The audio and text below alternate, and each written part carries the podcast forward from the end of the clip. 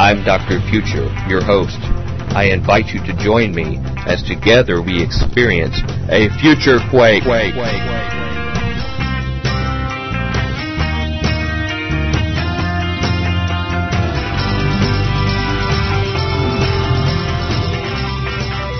Welcome to the Future Quake Show. I'm Dr. Future. And I'm Tom Fluorocaine Dose Bionic.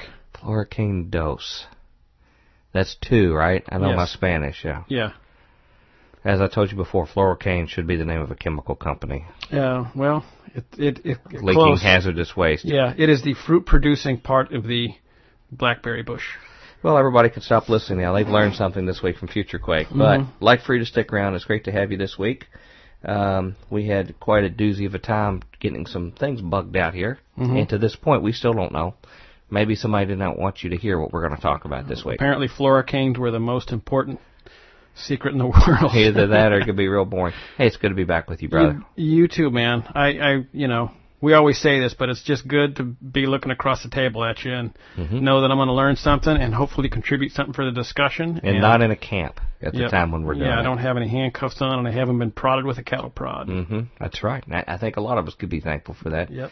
It's great to be back with you all. Um, just want to remind you, uh, we'll be uploading this show, I believe, on the 25th of March, which will Mhm. be one week uh, from the Politics of Religion conference on April 1st and 2nd. Mhm. If you've been on the fence, please come. Yeah. Please come. Come on down. Uh, Tom and I both on our respective presentations have put like seven, eight hundred hours in I'm this. thinking about I'm thinking about making mine into a multi-hour documentary. Is that right? Yeah. Like a mini series? Yeah, I want to get uh, Robert Urich and uh, Is that right? maybe Danny Glover and Well, I John talked. Malkovich to play. I talked to the Library of Congress about having a copy of it. They said they didn't have the storage space for the materials that I have. Ladies and gentlemen, please come. Um, something we put a lot of work into, and uh, I think you want to catch it and uh, check this out. Probably no other conference would be willing to have us to talk about this stuff. So well, they sure won't here, after I get done. well, yeah, they won't. They won't later afterwards. If you can, please come to the conference. Go to thepoliticsofreligion.com and sign up. Seventy-five bucks, you get at least a couple of meals, right? Mhm, Like you nice get- catered meals. You get two nice catered meals. Mhm. Uh, I think you and I will be eating there, and Well, that should just draw people just to sit in proximity of us. I yeah, I know. I'll shower. It's going to be awesome. Yeah. So, sometimes I, uh, you know, will, will spit a little bit when I'm eating like that. You know, I can't Yeah, always have the good. drool. Get the drool cup. Yeah, I don't always have good eating etiquette, so you might want to keep a few chairs over. But other than that, it'd be great to see everybody. Speaking of seeing everybody, I got to tell you, uh, today I had a strange day. You know, normally I don't leave the house other than the church. You know, Yeah, I sit up there on that one sofa cushion. You drive next by to your Pyro. house and it's like I knock on the door and look in and there's like a bunch of people in lab coats with something on a Mhm. raised platform and pyro running around. Well, pretty much that that sofa that I cushion I sat on Yeah. is basically there's no cushion left. it actually it. says it actually says Iken, which is Nike backwards. You know? Yeah. yeah. You know that's that's really not exaggerating. In fact, I don't know if a lot of you listeners know, but uh, probably one of the the longest time things that I do. I know you have your own things, your mysteries. Is just answering email.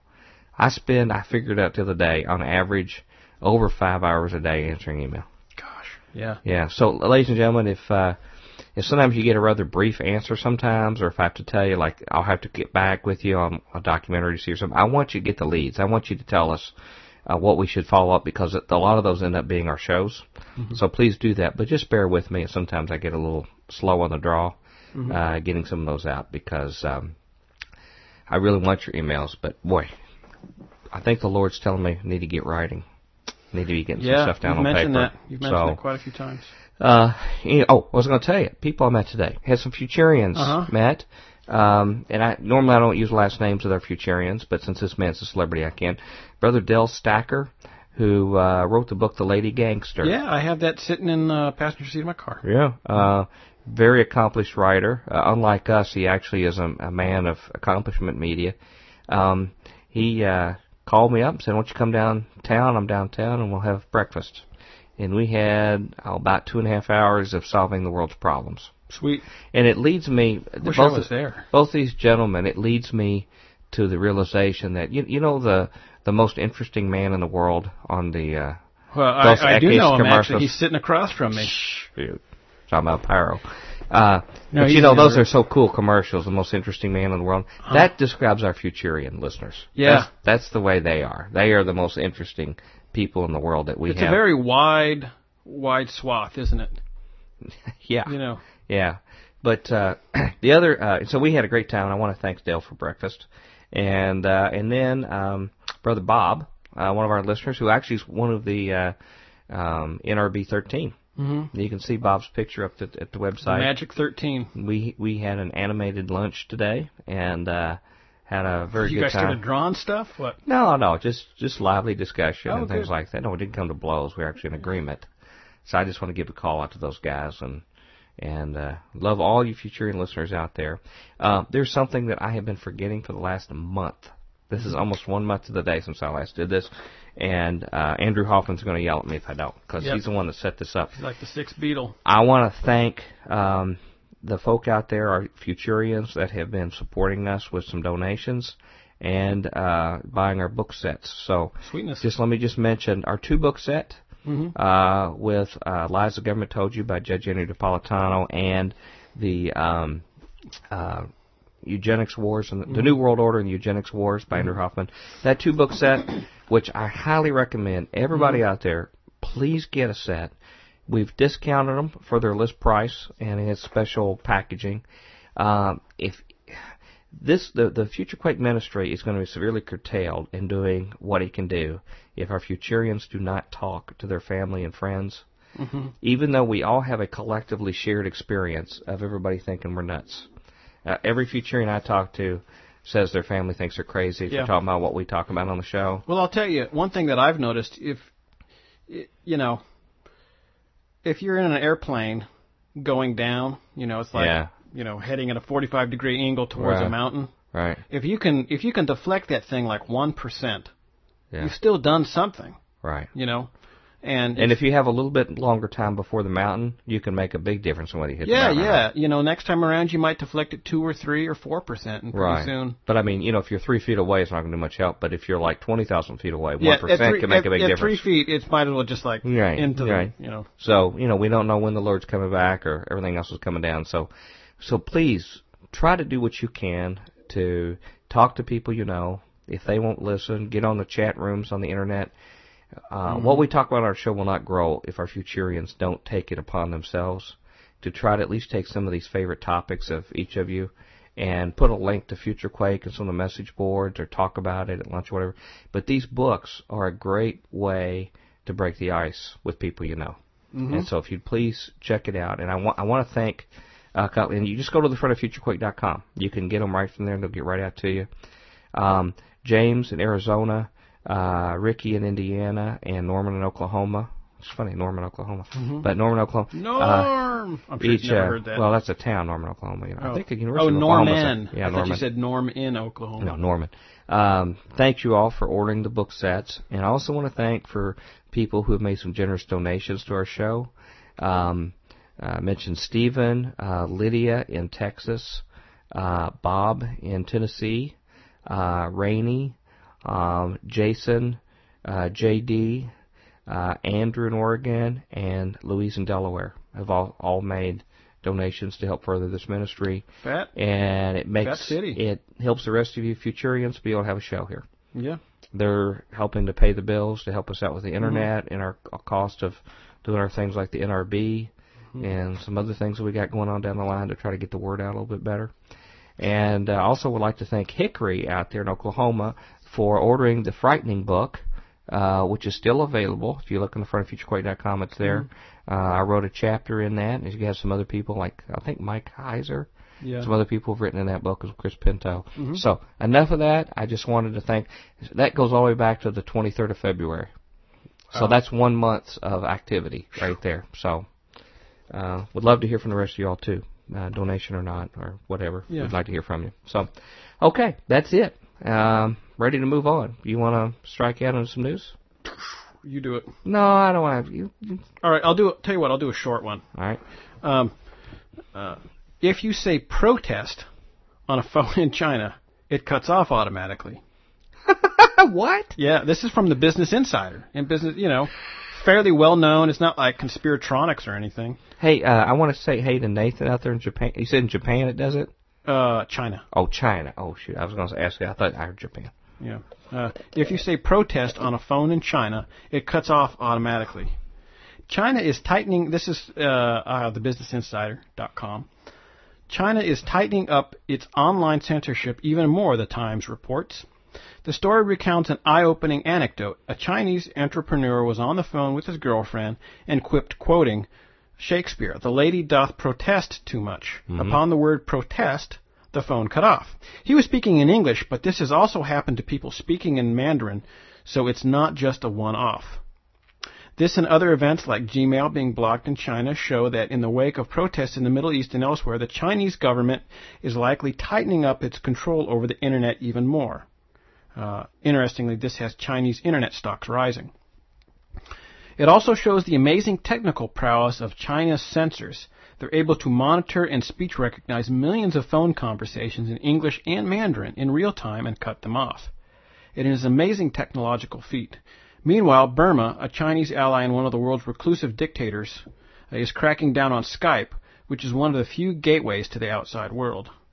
Uh, VPN services, which which allow computers computer users to circumvent the Great Firewall, are being increasingly disrupted, and it's generally much harder now to access sites outside the firewall. Uh, it's hard to see a silver lining here. The Chinese government is clearly scared of online activism and is doing everything it can to clamp down, and this is affecting everyone beyond online activists. So, Wow. That's scary, man. I mean, we've heard about that coming, Mhm. but it's here. well, uh, at some point, I'd like to do a show where uh, um, I've I've kind of done a roundup of articles on this thing called Main Core. Uh, and Yeah. it's uh, you know it's it's everything I just sort of said except for us, but a whole lot more. Um, they actually have it supposedly, according to one account, they have it so it's like synced up in real time. People Yeah. have kind of the equivalent of like a like an i you know an iPhone kind of Yeah. a thing that communicates can communicate over the internet and has uh, the ability to access this stuff real time on people they're investigating or looking into or chasing. Or You know, whatever. this would be the time for an entrepreneur to come up with encryption software for phone conversations. that's an interesting idea. that would actually change it. Like like if you had a box on your end and somebody you called regularly had it on their end, hmm and you could send it scrambled and then back out. Yeah, that'd be cool. I mean, really, I mean, it's sad to say, but uh, I think we're just about there. Particularly for a critical phone conversation. Like if they do this on the internet over there, just think about when, um, you know, on our show, if they did a block where it shut down if you heard Nephilim or or Rockefeller, we'd be sunk. And you wouldn't hear any shows. You're welcome to Future Quake. Click. Yeah, that's right. Yeah. Okay, thank you. That's sets a tone for us here. Yeah. Um, That was an uplifting one, I thought. you know, the last two news shows that we've had, I've been on this crazy chase about what's going on with the fight against Sharia law and the players who are involved and how uh, some of these people are direct CIA agents like Woolsey or, or guys from the Defense Department. I, And- you know, I'll tell you, I, I have, I in in working on my presentation, I've come up with some very interesting stuff. I might be able to add to this in the future. plug in to Yeah. the bigger picture. Yeah. Well, I'd like to. I'd like to add it Well- because you know the last two weeks we've had new dimensions of stuff. Uh, Well- General Boykin, for example. Well, there's a long history. Turns out, uh, uh, James Angleton, the uh, the first head of the counterintelligence division, Right. Knight of Malta, uh, his counterpart in Italy, that was Yeah. largely responsible for the strategy of Yeah. tension, Knight of Malta, William Donovan, hmm Knight of Malta, Colby. Colby, Knight of Malta. Yeah. Uh, there was I, I had a list of about eight guys. Sure, that's all a coincidence. I'm sure. Four hours out of what was the number? hmm Uh, One thousand one hundred. We've talked about Rick Joyner now being a Knight of Malta, uh, and about how these people now are pushing through evangelical circles to say we need to basically. They've they've just stopped short of saying let's take up arms immediately and, and, and attack these people. Um, so the email that I've gotten so far, I thought I bored the people to death with this down like you know a red herring. It, they seem to be very very interested in it. And one of the emailers that sent something tipped me off on something else that took me down another trail the last few Uh-oh. days. So if you Dun, if you don't mind, Dun, dun, this is Futurian brother Kurt in Manchester, Tennessee. Uh, he says, Dear Dr. Future and Tom Bionic, he says, I recently discovered your show when doing a search on iTunes. I listened to one show and found your topics and approach interesting. I then listened to another and heard you give a shout out to one of my good friends, Jeff Fenton. Now, Jeff Fenton, you know, is the guy that runs NashvilleChristian.com. Nashville Christian. Yep. He so I thought you must be okay. So evidently Jeff has some pull out He's there. a he's a kingmaker. Jeff gave a ringing endorsement too, so now I have become a faithful podcast downloader and listener. I've got a long way to go if I intend to join the elite club of those who have listened to every show, though, so be patient. Clock's You know, ticking, bro. It's really not that I'll lead a club because almost everybody says they've gone through the whole, you know, over 500 hours of archive shows. So I know that I know that I have, Have you? but I was in most of them, so Yeah, that's true. It was Uh, only like a hundred hours when I started doing Future Quakes. Well, yeah, a little about 200. Or was it two? Yeah. A couple of weeks ago, one of my friends returned from a convention in Florida and gave me a DVD of a documentary called Iranium. It is a 2011 movie put out by the Clarion Fund and includes many comments by people I've heard you talk about on your show, most notably Frank Gaffney, who happens to be on the advisory board of the Clarion Fund. I'd like to get your take on this film and be glad to send you my copy if you don't have one. He says, on another topic, I want to tell you how fascinating I found the topic of Rick Joyner and the Knights of Malta. I've read at least three books by Rick Joyner and years ago used to subscribe to his quarterly publication. Since then, I've had some concerns about his ministry, but have mostly left them unsaid. When you got into the topic of the Knights of Malta, it gave rise to new concerns. As it happens, the next day I was listening to a friend share how many years ago she had to break spiritual bondage in her life that came from a long family history with the Knights of Malta. Hmm. Isn't that interesting? Wow. When I told her about Rick Joyner joining the Knights of Malta, she expressed incredulity and shock. I later went to his Morningstar website and read the article for myself. It's all very troubling to me, but I want to thank you for calling my attention to that. Before I close, I want to say thank you for your work on FutureQuake. I enjoy the shows. I've had a lot of archive shows to keep me busy for a while. God bless you, brothers, and keep up the faithful fight. In his joy, Kurt. So, Kurt, I want to thank you not only for encouraging us, but also for tipping me off on something you embedded in there. And and I've already mentioned to you on email, but this goes to you and any other Futurians.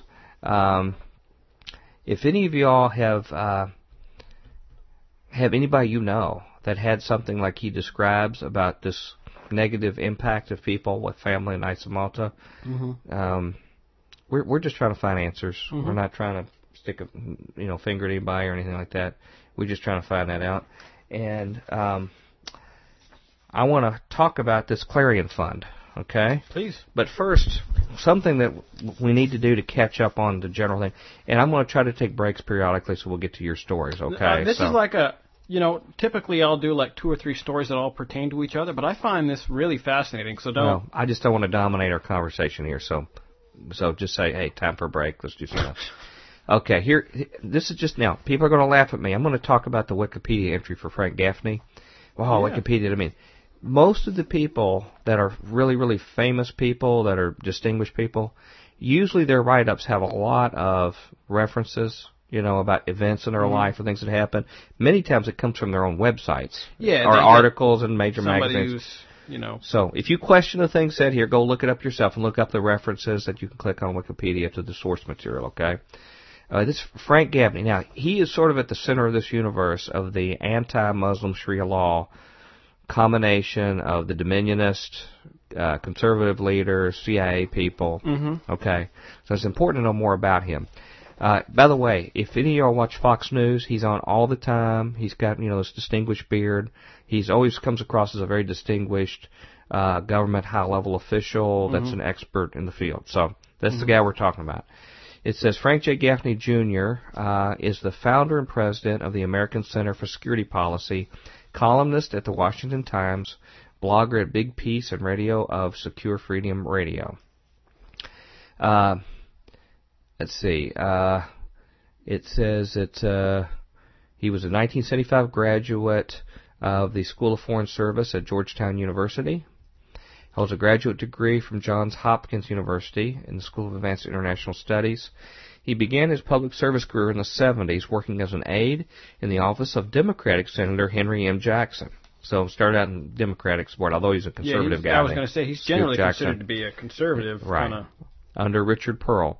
Uh, from August 83 to November 87, he held the position of De- Deputy Assistant Secretary of Defense for Nuclear Forces and Arms Control Policy in the Reagan administration. uh, again serving under Perle. Isn't that I mean, that's a pretty high level position to go yeah, with limited sort of like, yeah. background up the chain. Uh, that's what I was thinking. How did he get I mean, there? he's got some academic credentials, but I mean, that's pretty high level without a long Yeah. history. Welcome to the club. You're now in charge Yeah. of everything. Evidently, Perle had pretty good coattails. Yeah. In April 87, Gaffney was nominated to the position of U.S. Assistant Secretary of Defense for International Security Policy. He acted, he served as the acting Assistant Secretary for seven months, though his confirmation was ultimately blocked by the United States Senate. Hmm. In 1988, Gaffney established the Center for Security Policy, CSP, a conservative national security and defense policy organization. The CSP is, now catch this, subsidized by donors supportive of conservative causes, including the Sarah Mellon Scaife Foundation, The Scaifes, interesting. yes, the Shelby Cullom Davis Foundation, and William H. Donner. Gaffney appeared on FahrenHYPE 911, the conservative documentary that was intended as a rebuttal to Michael Moore's liberal film Fahrenheit 911. He is also a regular guest on MSNBC's Hardball with Chris Matthews. He was an executive producer for the documentary Islam versus Islamist Voices from the Muslim Center. The documentary was created to air as part of an America at Crossroads series on PBS, but it has not been shown. Gaffney is the lead author of War Footing by the Naval Institute Press, a collection of essays that offer 10 specific steps that Americans, as individuals and communities, can take to ensure their way of life and safety of individuals and as communities can take, uh, see, to ensure their way of life and safety and the future well-being of their children and grandchildren. So ma- maybe I was presumptive when I said he he sort of had like a, a warlike view toward the Islamic thing with you know, Yeah, wrote of course. war, war footing. Yeah. Um, he's the founder member of the Set America Free Coalition, dedicated to reducing dependence on foreign oil, as well as the current iteration of the Committee on the Present Danger. And let me mention on this foreign oil thing, when we when we we try to figure out the motives of these people. Some of them are ideological, some of them could be spiritual, some of them are just financial.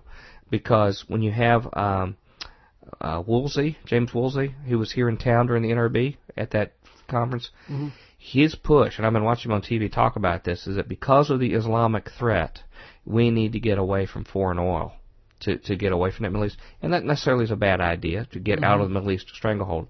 But it turns out he is a major, um, he's on the board, uh, and has a big financial stake in a group generating these exact alternative energy sources that he's proclaiming. So he's taking it from some political standpoint, but he really is trying to get the stuff to take off for financial interest he has. Strange. Okay. Sad. Um, along with a number of figures who later assumed leading positions in the George W. Bush administration, Gaffney was one of 25 signatories on the June 3, 1997 Statement of Principles from the Project for the New American Century. You remember that project? Only a little too well. Okay. An educational and political advocacy organization whose stated goal was to promote American global leadership, PNAC. i.e., uh, American exceptionalism. That is Yeah. our divine right to control the world's activities. Yeah. You know, Run I by found, Bill Kristol, regular on Fox News. Speaking of speaking of that, you know, I found a very interesting quote that just popped into my head. Yeah. Uh, this was a CIA analyst, sort of speaking in an unvarnished hmm context, and he says, "You know, I'll tell you guys what. Quite frankly, the United States needs to every every decade or so find some crappy little country and take it and slam it against the wall just to make sure that the rest of the world knows we mean business." Who said that? I'll look it up. Um, I'll, it's a he was a he was a CIA security analyst. Okay. All right. so Oh, I'm sure he's probably the only one that had that kind of mindset. But now, the, the, this PNAC document um, was the one who said that we needed some kind of Pearl Harbor event Mhm. to galvanize their plan, and to accelerate their plan. This was right before the 911 event. Um, now, in 2002, Gaffney publicly accu- accused Grover Norquist, an anti-tax activist and prominent Republican strategist, for alleged ties to radical Islamist groups attempting to influence the Bush administration. Gaffney said a press release by the American Muslim Council credited Ali Tulbah, a Bush White House aide, for getting them access to the administration. Norquist banned Gaffney from the week, uh, weekly Wednesday meeting of the Leave Us Alone coalition that Norquist hosted. Norquist later, later wrote an open letter accusing Gaffney of racial prejudice, religious bigotry, and ethnic hatred, calling Gaffney a sick little bigot. His whole life screams of bigotry, Wow. and that uh, what he said is just part of a pattern. Frank Gaffney and Osama bin Laden share the same view on the relationship between the United States and Islam. I agree with the President, President Bush, in rejecting Osama bin Laden's and Frank Gaffney's worldview. In 2011, Gaffney accused Norquist of helping the Muslim Brotherhood spread its influence in the nation's capital. So he's he stood this ground for some time and dug with other conservatives. Okay, mm-hmm. in a front page story in the Wall Street Journal, Karl Rove dismissed Gaffney's assertion regarding Bush, stating, "There's no there there." In an article appearing in the 2007 edition of Vanity Fair about neoconservatives who pushed for the 2003 invasion of Iraq, Gaffney said of Bush, he doesn't in fact seem to be a man of principle who's steadfastly pursuing what he thinks is the right course. He talks about it, but the policy doesn't track with the rhetoric, and that's what creates the incoherence that causes us problems around the world and at home. So, see, he doesn't, he didn't think George W. Bush was hawkish enough in dealing with the problem, you know, other than invading Iraq and, you know, Afghanistan. Uh, on MSNBC's Hardball Chris Matthews, Gaffney, commenting on the 2003 invasion of Iraq, said, My p- position is that it is regrettable that any Americans died. It is regrettable that they had to die. Um, I don't know if they had to die if you did invade, but uh, but I believe that uh, gotta, that well, they you gotta did. break a few eggs, man. Well, I he mean, says, on, I man. believe that they did have to die. Great. Talking about the Americans. The threat we did I hope know. it's I hope it's like he's sending his kids into the military. I don't see any sign of that. like that. The threat that we did know was about the chemical capability that Saddam Hussein had used against his own people. Now, those were the chemical weapons we gave him, right? Mm-hmm. Those Yes. are the ones he got from us. The potential for biological agents was um, were real. There was evidence that there was an ongoing nuclear program. The danger was inaction that could have resulted in the deaths of a great many more Americans than the 4,000. And that's the reason I'm still delighted that we did what we did in Iraq. Uh, he says uh, in 2003, Gaffney called on the United States military to, quote, take out the Al Jazeera news network for inciting violence against the Western world by showcasing Osama bin Laden and Saddam Hussein's call to arms. So, hmm. does that mean if media are, are not saying what you like, you just take them out? Take them out. Because we're Americans. And Americans, if somebody says something you don't like, you just kill them. You, every once in a while, you got to grab a little country and slam them against the wall just to make sure you. you know, when you're a. Christian nation, it it comes handy that you can just kill people Yeah. when they disagree with you and, and be right. Mhm. It says in a 2000, February 2009 Washington Times column, Gaffney accused President Obama of embracing the agenda of the Muslim Brotherhood, a political organization banned in several countries in the Middle East. In April 2009, at least he's consistent with Yeah, everybody. Yeah. Uh, we need to kill them all. Gaffney appeared on television and accused President Obama of using coded language to indicate that America would submit to Sharia law. Coded language. So he was actually saying that we would submit to Sharia law. Uh, Obama was. He was just using coded language to say it. Okay. Uh, in June 9, 2009, Washington Times article, Gaffney wrote, with Mr. Obama's unbelievably ballyhooed address in Cairo Thursday to what he calls the Muslim world, there is mounting evidence that the president not only identifies with Muslim, but he actually may still be one himself. Gaffney continued this theme on February 24, 2010 in his column on Andrew Breitbart's Big Government blog when Gaffney attacked the administration's plans to modernize and update the missile defense program as, quote, U.S. submission to Islam from an Alinsky acolyte, citing as evidence the redesigned logo of the Missile Defense Agency. So the actual logo of the missile defense was a sign that he had submitted to Islam, talking about uh, Obama. He says Team Obama's anti-anti-missile initiatives are not simply acts of unilateral disarmament of the sort to be expected from an Alinsky acolyte. They seem to fit an increasingly obvious and worrying pattern of official U.S. submission to Islam and the theopolitical legal program the latter uh, authorities call Sharia. What could be code-breaking evidence of the latter explanation is to be found in the newly disclosed redesign of the Missile Defense Agency logo. As Logan helpfully shows, the new MDA shield appears ominously to reflect a morphing of the Islamic crescent and star with the Obama campaign logo. Sweet. However, uh, Al Kamen reports that the new Missile Defense Agency logo is over three years old and was actually developed during the George Bush administration. So I guess Doesn't guess, matter. Well, he was Doesn't- than to get Sharia into George Bush. Yeah, as part of his secret 911 Muslim. strategy. Yeah. Gaffney had accused Obama of attempting to buy a larger, more capable aircraft for the KCX contract under the pretext that it cost less than the aircraft made by Gaffney's client. So Gaffney was representing one of the Oh, competitors. Yeah, I get in it. there. Okay, it says in. Uh, would you like me a little more on him? Please do. Got a little more. I just figure he, he's sort of in the Mm-hmm. um, center here, ground zero of this. On March 12, 2009, Gaffney appeared on MSNBC's Hardball with Chris Matthews and accused Iraqi President Saddam Hussein of being involved in the 1993 World Trade Center bombing and Oklahoma City bombing. Uh, there's also circumstantial evidence, not proven by any means, but nonetheless some pretty compelling circumstantial evidence of Saddam Hussein's Iraq being involved with the people who perpetrated the 1993 attack on the World Trade Center and even the Oklahoma City bombing. Uh, in, I I don't know if you knew that or not. I'm just Uh, like I, I you know I, I hate to say this, but I just get tired of like listening to like it's like no no no Well, you might learn something here. Everything's going Well, crazy. We're making up it- stuff as we go. Let's- hey. Let's bring it back home here, okay? Yeah, okay. In uh, in Murfreesboro, Tennessee, just down the road here, Uh-huh. uh, Gaffney testified to support a lawsuit against a planned mosque. And Great. Mm-hmm. that was covered by the Tennessean newspaper here.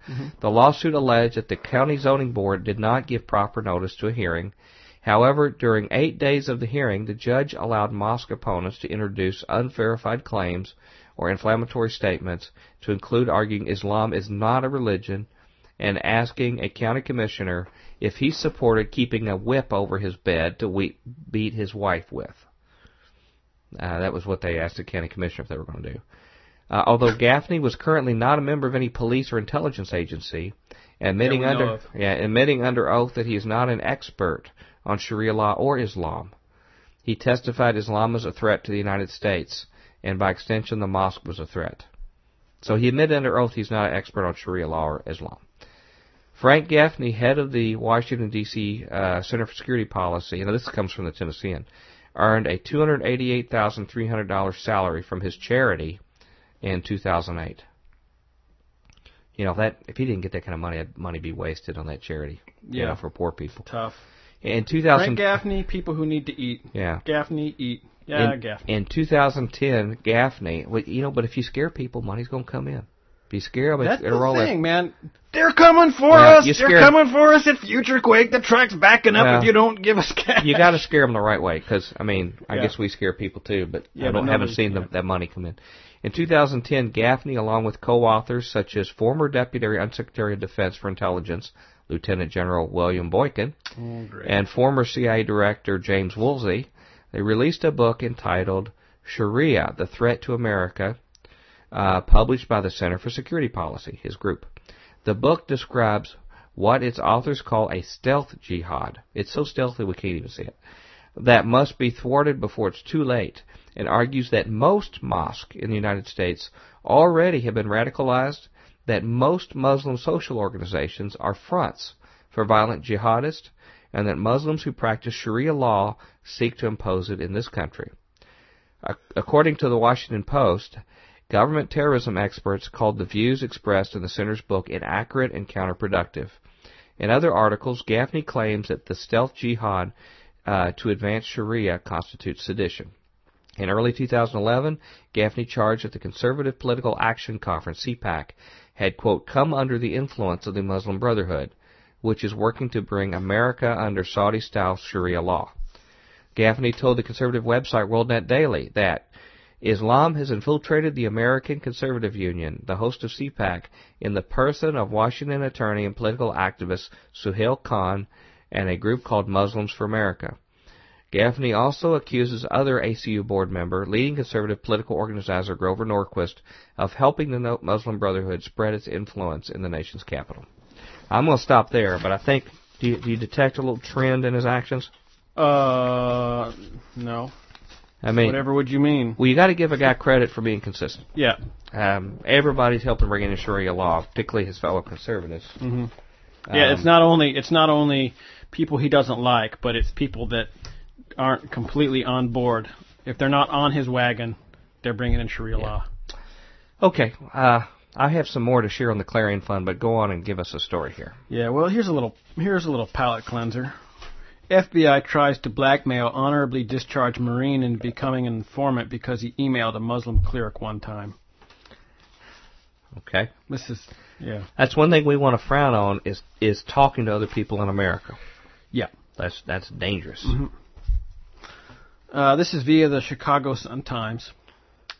Uh, Abi Mashal, I believe I said that right, uh, a 31 year old dog trainer from St. Charles, said FBI agents told him he ended up on the government's no fly list because he exchanged emails with a Muslim cleric they were monitoring. The topic How to raise his children in an interfaith household. Marshall said he has never had That's any. code word for Sharia law. Yeah, interfaith. Sh- Sharia. Uh, Marshall said he has never had any links to terror or terrorists and is a patriotic, honorably discharged Marine Corps veteran. Uh, he found he'd been flagged last April when he tried to board a flight to Spokane, Washington to train dogs for a client. Since then, his family members and friends have been questioned, and he said he's lost business because he isn't allowed to fly. That's terrible. Um, Marshall is one of 17 plaintiffs in a lawsuit filed in June by the American Civil Liberties Union over the, over the list. The FBI agents questioned him at Midway Airport, then at his home. Finally, he was summoned to a hotel in Schaumburg, where more FBI agents told him he'd been placed on the no-fly list because of an email he had sent to an imam, a Muslim cleric, whom they'd been watching. Marshall said he had sought the imam's advice about raising children in a mixed religion household. Marshall is Muslim, his wife is Christian. He said the agents offered him off to get him off the list if he would become an undercover informant at mosques. He refused and said he Okay. feels he was being me- blackmailed. Yeah. What what what they're saying? There's nothing in that inf- that email incriminating. There's nothing that's suggesting he's in cahoots or has some kind of plan with him. There's nothing they can hang that on. Mm-hmm. But by even bringing all those agents there and sort of surrounding him, they're intimidating him because they'd like to have somebody. They can't get anybody else to go inside and, and be this, so they figure they can scare this guy that doesn't know his rights to do it. Yep, exactly. Exactly. Um, and it gets better. It gets a little better. There's a little bit of icing on the cake. Okay. Uh, he says, quote, I feel like I'm living in communist Russia, not the United States of America. For someone to jump into my life like that, he said. The FBI and the Department of Homeland Security, which enforces the no-fly list, wouldn't comment. In October, Homeland Security sent Marshall a letter saying it had reviewed his file and that, quote, it has been determined that no changes or corrections are warranted at this time. Hmm. So not only did they offer him to get him offer to get him off the no-fly list, uh, you know, when he refused, you know, they're sticking it to him. Here's a knife. We're gonna That's- stick it in your shoulder. And Don't like it? Too bad. without any evidence that he's done anything wrong. Da, da, da, So what's the appeal process it says in there? How, what's his official appeal to get things set right? Well, there is no appeal process. I mean, you can send How a can that be in America You if can you have been that- accused of something that you don't have a way to appeal? yeah. Uh, I thought we were supposed to have courts and things like that to appeal that kind of thing. well, uh, you know, it's funny because Now, now let me ask you this: Is that not a type of um, illegal search and seizure? sure in the uh, seizure totally. part because they're restraining his free travel. Well, they'll say, "Oh no, you you know, there's still ways you can get around it." But like, you can't print off your boarding pass. Mhm. You know, That's freedom of you know. you're having more restrictions than you have if if they didn't put you on it. hmm So. I don't know much about the no-fly list, but is it like literally that it, they don't allow him on an airplane? Well, let, let me tell you what happened to me. Okay. Oh. Um, I flew all the time. Mhm. I worked for the government. I worked for the military. I had a, um, I'll say this. I had a secret security clearance. Okay. Mm-hmm. Uh, I did work loyal American, you know, 16 years. I was still And then after that 16, you became well, disloyal. no, I became uh, we were relocated here. Yeah. Could no longer work at the military installation, Mm-hmm. uh, but I was developing technologies that are helping the warfighter protect Mm-hmm. them that are in use right now, uh, and still working on projects like this. Uh, and I decided to go to Alex Jones uh, conference in Los Angeles, 911 Truth Conference. Mhm. When I went to print my boarding pass out to go there, suddenly I couldn't print it off at home. You know, within that little 24-hour window when you get it. Mm-hmm. So I go to the. Uh, I can't figure out what's going on. I go to the airport and find out that I'm on the no-fly list. All of a sudden, Wow. just when I began to go on that trip, and uh, had been flying all the time without anything. I said, Mhm. and and first of all, they didn't want to even answer why. I said, "There's got to be some reason. What, what? Why can't I, you know, get my boarding pass?" And they're real coy, and I finally got them to admit that I was on no fly list. And I asked them why, and they said, "We can't, we can't tell you. This is at the airport." Mhm. Um, and so, basically, what happens is is that they will not let you get your boarding pass. You have to go to the airport. They have to look at your driver's license. You have to bring all sorts of identification. They have to go through it before they will let you fly. So, like at the time, like with Southwest that I flew, it was like first come first serve for boarding passes. Mhm. So you were for sure going to get a center seat and no overhead luggage space because of this. Great. And I talked to a few other people that ended up on the list about how do you get off of it, and they said you can. There's a procedure to submit, but what happens is you have to turn out like 20 years of your background data that takes you like many many months just to compile the data, and you send it to them, and they said they make no promises. Um, most people still didn't get it overturned. To make sure they'll say, well, we got to make sure you're not some other guy with your name that's a terrorist. And um, I think one guy, after several years, finally got off temporarily. Um, and these are just other business travelers. Mhm. And so um, since then, I came off of it. and I don't know how. Then I was back on it again. All this is in the Really? last four or five years. I was back on it again, and then I was back off. So now who knows what's going to happen this time? So there you go. There's some dirt on me, if you want to know. And I've never. Sorry, man. All they could say is there must be somebody with your name that's a bad person. That's what they said.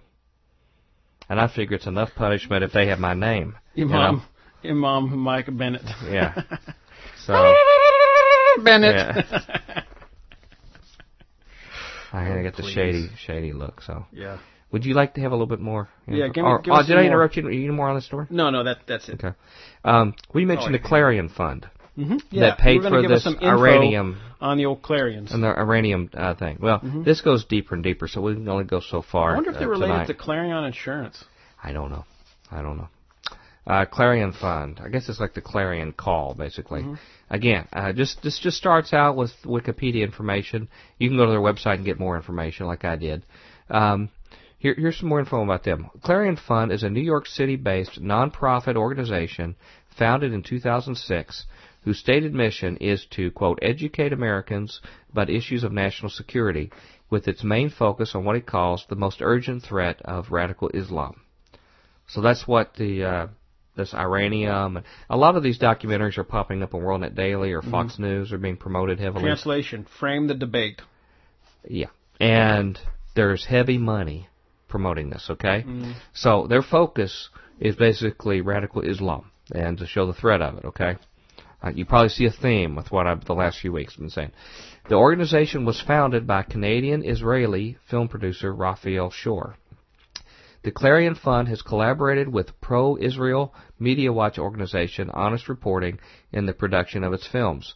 Honest Reporting originally was a project of Aish HaTorah, a Jewish educational organization, but now is a fully independent entity. The Clarion Fund uh, has also collaborated or had their films shown at venues such as the Hudson Institute, Heritage Foundation, Library and Archives Canada, and Fox News Channel. The group has been involved in the production or distribution of documentaries such as Obsession, Radical Islam's War Against the West, The Third Jihad, and Iranium. In 2010, the organization announced an advisory board including Frank Gaffney Jr., uh, uh, Dr. Zuhdi Jasser, uh, Daniel, and I think it's Peeps, it's P-I-P-E-S, Director of Middle East Forum, and founder of Campus Watch, and they mentioned several other people here from the Hudson Institute.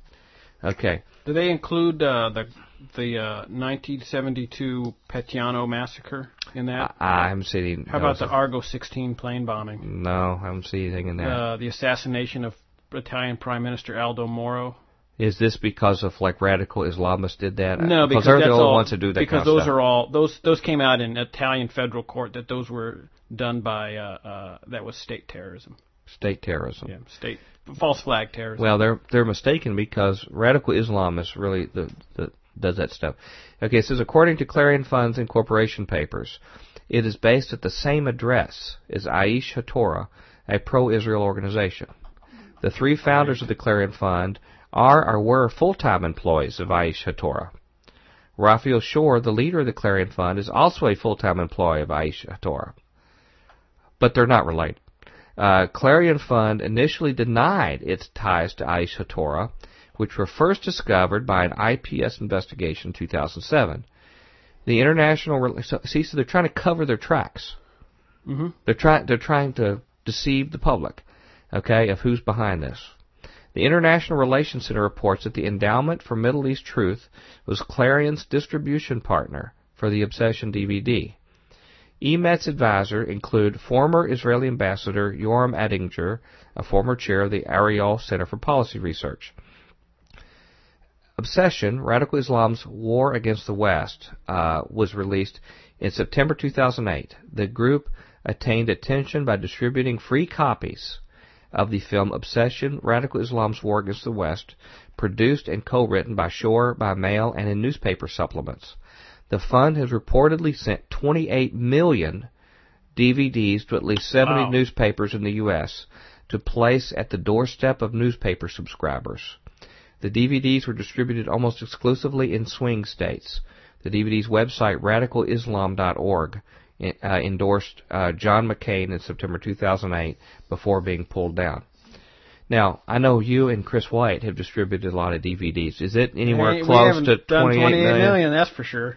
Would you assume that would take a little bit of money Yeah. to mass produce I- 28 I was just- DVDs? Yeah, play? that's exact. It's funny you mentioned that. I was doing that in doing the math in my head, and it's it's an insane amount of money. That's a lot of. Do you think those people who ever had that kind of money might have strings attached to money when you write those kind of checks? Yeah, I don't know how to produce 28 million. Let's say you do it for 30 cents.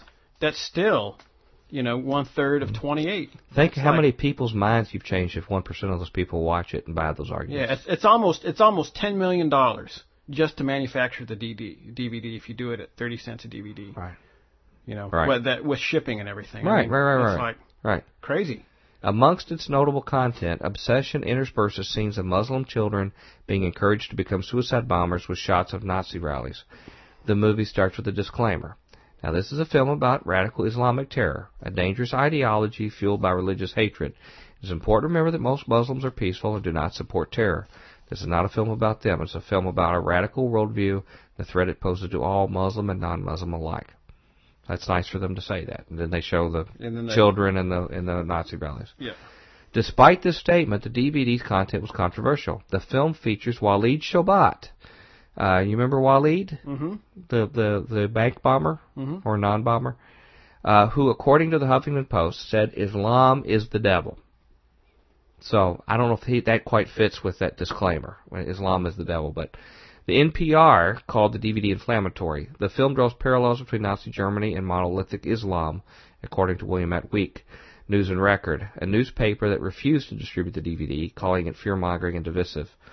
National Republic Radio reported that it is unclear as to who funded Clarion's distribution of the DVD. Clarion claimed it used only money from U.S. citizens. Uh, allegations of McCain's support, uh, the endorsement of John McCain on the website of the DVD, DVD Obsession was noted by several media sources. Okay, the Patriot News reported that the website stated uh, McCain's policies seek to confront radical Islamic extremism and terrorism and roll it back, while Barack Obama's, although intending to do the same, could in fact make the situation facing the West even worse. The Huffington Post referred to the distribution as a propaganda campaign. The National Public Radio Yeah. received complaints, well, just because it was sent to swing states formally endorsing one political candidate. I don't know why. Yeah. How could Um, you call that a propaganda tool? Uh, who yeah. knows? The NPR received complaints from listeners who said the DVD seemed like a partisan message in favor of McCain. The group Council on uh, American Islamic Relations filed a federal elections complaint against Clarion Fund. CAIR alleges the free distribution of the documentary Obsession was designed to help John McCain win the presidential election. He also claimed Obsession is intended to foster hatred of Muslims. Because they are a non-profit, tax-exempt organization, the Clarion Fund is not legally permitted to intentionally influence voters. So, do you think that they were intentionally uh, uh, influencing voters by saying that John McCain was going to what uh, protect the nation, uh, whereas uh, Obama was going to roll back the protections? He was going to. Does that sound like influencing? Yeah, by the end of his four years, he was going to be walking around in a dishdasha Well, openly. Yeah, it, the, some of the some of the comments get sounding similar to that as, Yeah. as things go on. Um, okay, uh, Clarion Fund Director of Communications Gregory Ross later acknowledged that the article crossed the line and would be removed. The Clarion Fund has denied that it endorsed any candidate and asserts that they are a non-partisan organiz- partisan organization. Well, they just said they it basically was an endorsement on their Yeah. website. Now they're saying no, it's not. Okay. Um, the, their other movie, The Third Jihad, Radical Islam's Vision for America, is a 72-minute documentary released in May 2009 and produced by an NBC News journalist and Clinton administration advisor Erik Werth. Uh, unlike its predecessor, The Third Jihad focuses on Western Europe and America, not on worldwide radical Islam. Third Jihad in the title refers to, according to the filmmakers, the rise of Islamic terrorism, uh, the filmmakers claim that, that Arabs uh, spread throughout the Middle East and northern Africa in the 7th century, and then the Tur- Turkish push into Constantinople and southeastern Europe in the 15th century were the first and second jihads. This film starts with a statement. This is not about Islam, it's about the threat of radical Islam. Only a small percentage of the world's 1.3 billions are radical. This film is about them. And then focus on that. Former uh, New York City Mayor Rudy Giuliani stated that Third Jihad was a wake-up call for America. Now, their latest movie this year, Iranium. In 2011, the Clarion Fund released a film called Iranium, which focuses on the history of Iran's government since 1979 and perceived threats associated with the Iranian nuclear program. I'd love to see them include about five minutes about the Iranian government in 1953. You mean the ones that the Americans and British overthrew? Yeah. The democratically elected government? That one. I don't, I don't see that in here. It says Clarion Fund has been criticized for what some see as close ties to Aish HaTorah, Jewish educational organization. According to Clarion Fund's incorporation papers, it is based at the same address as Aish HaTorah, a religious organization. And according to the International Relations Center, uh, Ellie Clifton said that the Clarion Fund was attempting to stir up a climate of fear in the United States. So I'm going to stop at that. Uh, but this Aish HaTorah is a very interesting group in its own manner. Well, I tell you what, if you can give me one break while you're getting your story up, Yep. let me just read something off the Clarion Fund website to be Sweet. fair to them. Roll okay. Um, by the way, here's some of the things if you go to their uh, uh, website, the Clarion Fund. Um, some of the things you can learn there is uh, understanding radical Islam, taking action, uh, the stealth threat of petrodollars, Sharia finance, um, homegrown threat, U.S. mosque, U.S. prisons, U.S. Muslim enclaves, uh, LGBT. So they're worried about gays and bisexuals, the conservatives are on that. Um, the religious threat to Christians, Jews, uh, uh, the global threat of terror, oil, Eurabia is what they're calling, I guess, Europe now. Um, in the Sharia law, it says uh, Clarion Fund Incorporated. This is in their own website. Is an independently funded nonprofit that produces and distributes documentaries on the threats of radical Islam. Uh, Clarion Fund was founded by Raphael Shore in 2006. It is also the founder of Imagination Productions, a distributor of films related to Jewish education, and Jerusalem Online University, a portal for online education. Uh, Previously, Shore served as senior post on Aish HaTorah.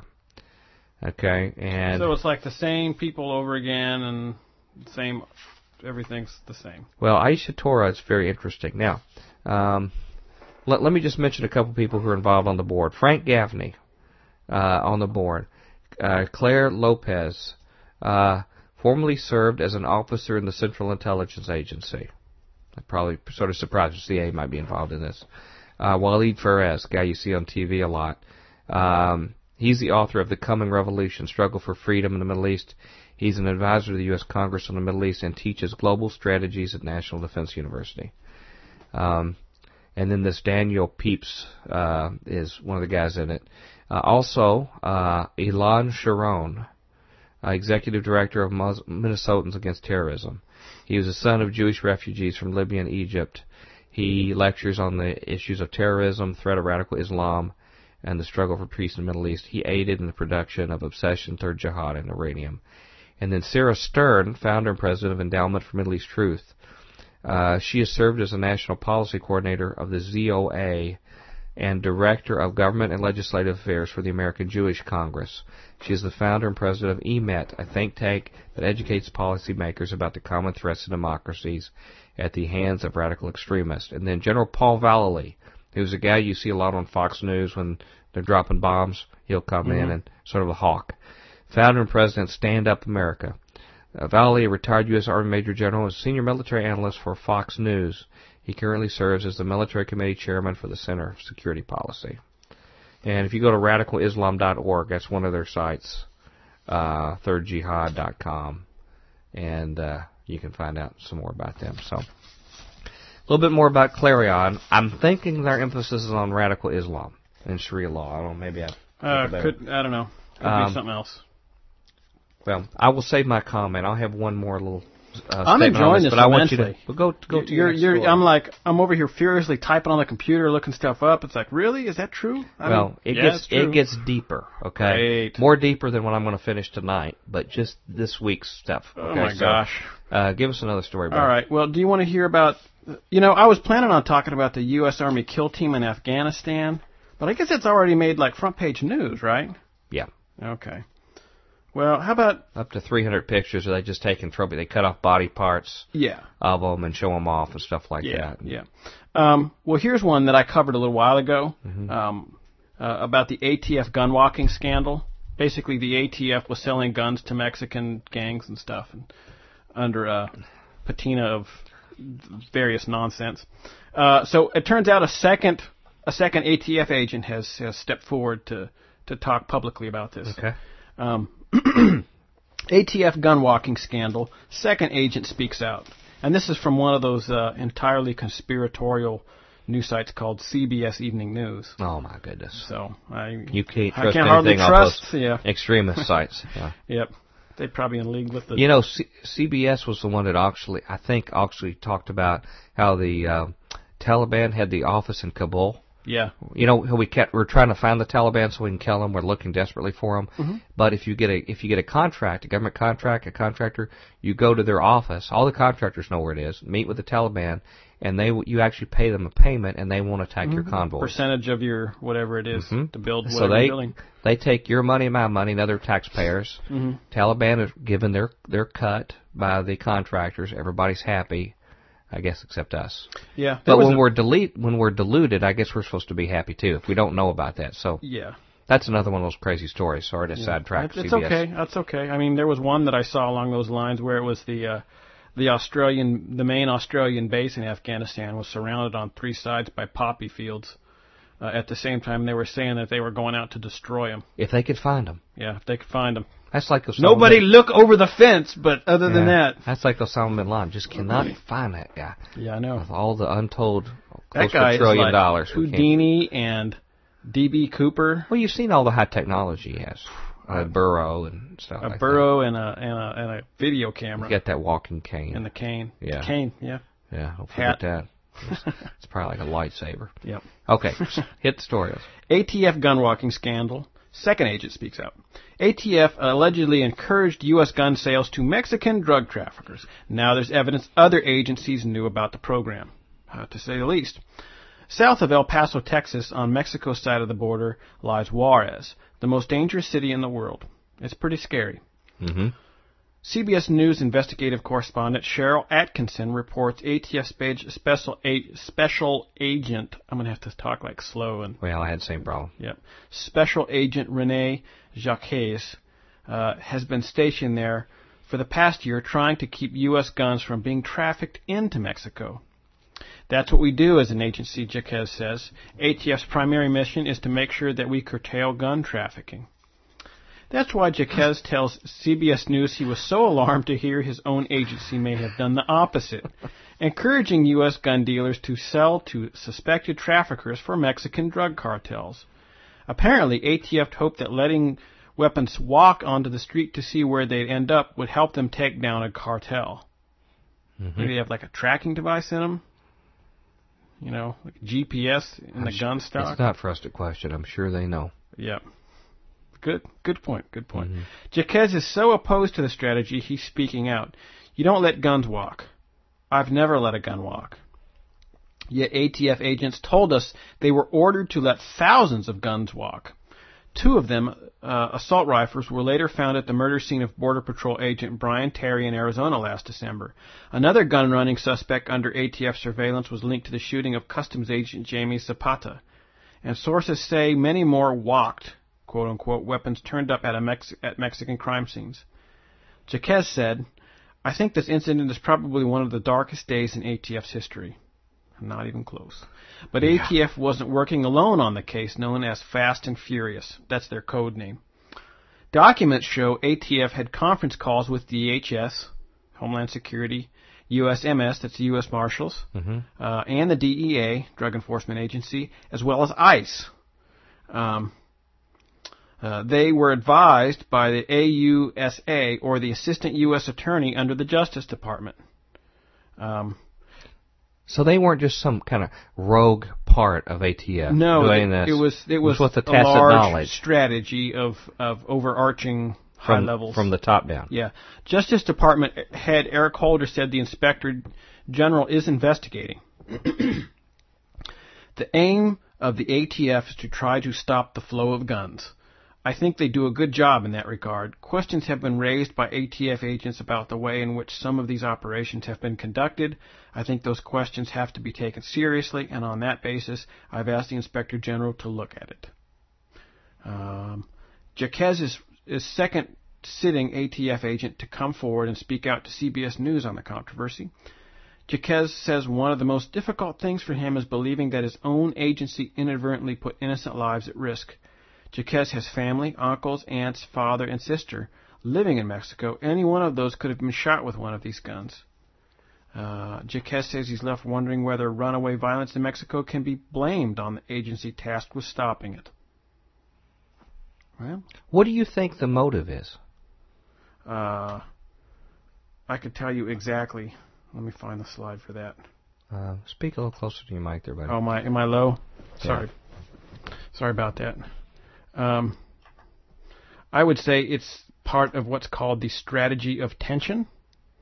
And the strategy of tension is all about uh, it's all about doing things so that you can have an authoritarian government come forward and love whatever it is you're doing. Um, they blow stuff up uh, and they blame it on somebody else. They shoot people in the street and they blame it on somebody else. What motive do they have for the these supposed gang people to have all these weapons to kill a lot on the border? Well, because then they can say that what we need to do is we need to stop the flow of guns by taking them, you know, just the Away way we stop the way we stop the flow is like nobody gets them. Inside here. Yeah. Ex- Exactly. That would be my if you know Yeah. I'm I'm not an uh, an expert, but A simpler way is if there's more action than they're shooting, that means they get more money in their budget for this kind of stuff. That's the But other what thing, you too. said is even darker, though. Well, uh, it it tends to go along with the idea of uh, well, the strategy of tension. Uh, it's yeah, yeah, I, a theory that describes how world powers manipulate using pub, public opinion with fear and propaganda.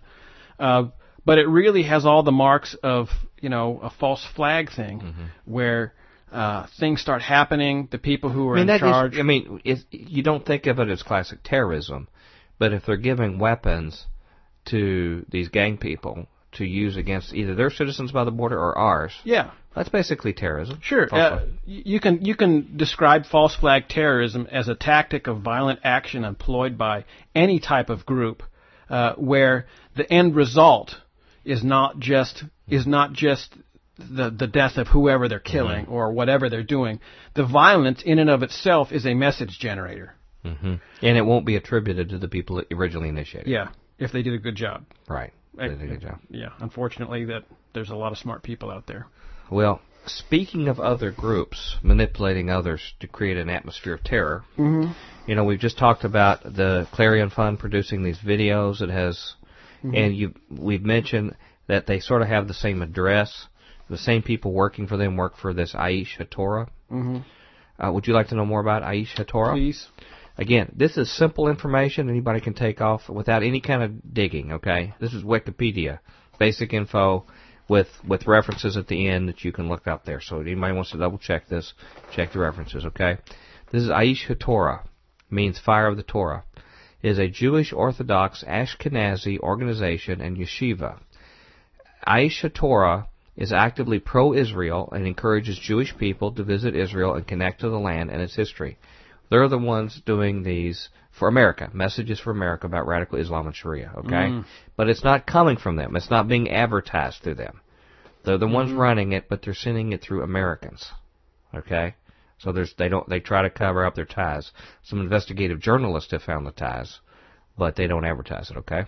Mhm. So it's a different nation. It's another nation outside of ours that is influencing the American people through American agents and go-betweens. Mhm. Okay. Um, it says from a religious perspective, however, it follows a Haredi, I guess, philosophy. Some have asserted that the organization reflects a more religious Zionist philosophy in its attachment to Israel, promoting Jewish pride and sending young American Jews to Israel. The organization's stated mission is providing opportunities for Jews of all backgrounds to discover their heritage. Its headquarters are in the old city of Jerusalem. The government of Israel awarded it 40% of the land facing the Western Wall. Forty percent of the land. Facing the Western Wall, which is pretty prime territory Holy. to give up for the. Whoa. Says the organization has branches in 35 cities around the world. Each branch has independent governance and funding. In Jerusalem, Aish HaTorah Yeshiva offers both beginners drop-in classes and full-time intensive study program for Jewish men and women of all backgrounds and levels of knowledge. Areas of study include Hebrew Bible, Talmud, Jewish history, Jewish philosophy, and Hebrew language. Uh, a U.S. accredited college, yeshiva, offers degrees to college and university age students. 2010, the world's largest replica of the Jewish temple was installed on the roof of the yeshiva. Whoa. Okay, that would that wouldn't be you know getting the Muslims worked up or anything like that or provocation, but I, I guess I, I don't know. Is that I, I don't know if that's the one on in the U.S. it's put on or the one in Israel. If it's one in Israel, it would be overlooking the Temple Mount. So I know. That's when on the Temple Mount, they could crazy. see that that temple sort of looking over, brooding over them. Um, uh, it says it is a 160 scale model of the temple as it looked uh, before its destruction by the Romans in the year 70. Okay, so it's Herod's temple. Remember, I've referred to the Zionists in the past as Herodians. Yeah. Uh, They- they're that was Herod's Herod's temple. Yeah. Yeah. It weighs 2,400 pounds, necessitating the use of a construction crane in the installation. Oh, that's almost as heavy as I am after eating. yeah. They're pretty serious in their in in their temple uh, Where did they agenda get here. all this money? I'm very This curious. Is, this is crazy. In time, I have data here to show you some ideas where some of this money comes. Okay. Um, it says uh, the rabbinic ordination program combines classical Talmudic training with intensive instruction in outreach and leadership skills. 250 men have graduated from its rabbinic program. Some have assumed leadership and religious roles in Jewish communities around the world. Aish.com, the organization's home on the internet, features endorsements from a range of celebrities, including Steven Spielberg, Mikhail Gorbachev, That's an odd one. isn't that interesting? A globalist, uh, uh, New Ager, Mhm. and Margaret Thatcher. Aish HaTorah founder Noah uh, Weinberg was credited with taking a non-judgmental approach to outreach. He even welcomed atheists and non-believers to the organization Yeshiva, saying that he would make them better atheists. Which I think is a no- noble goal.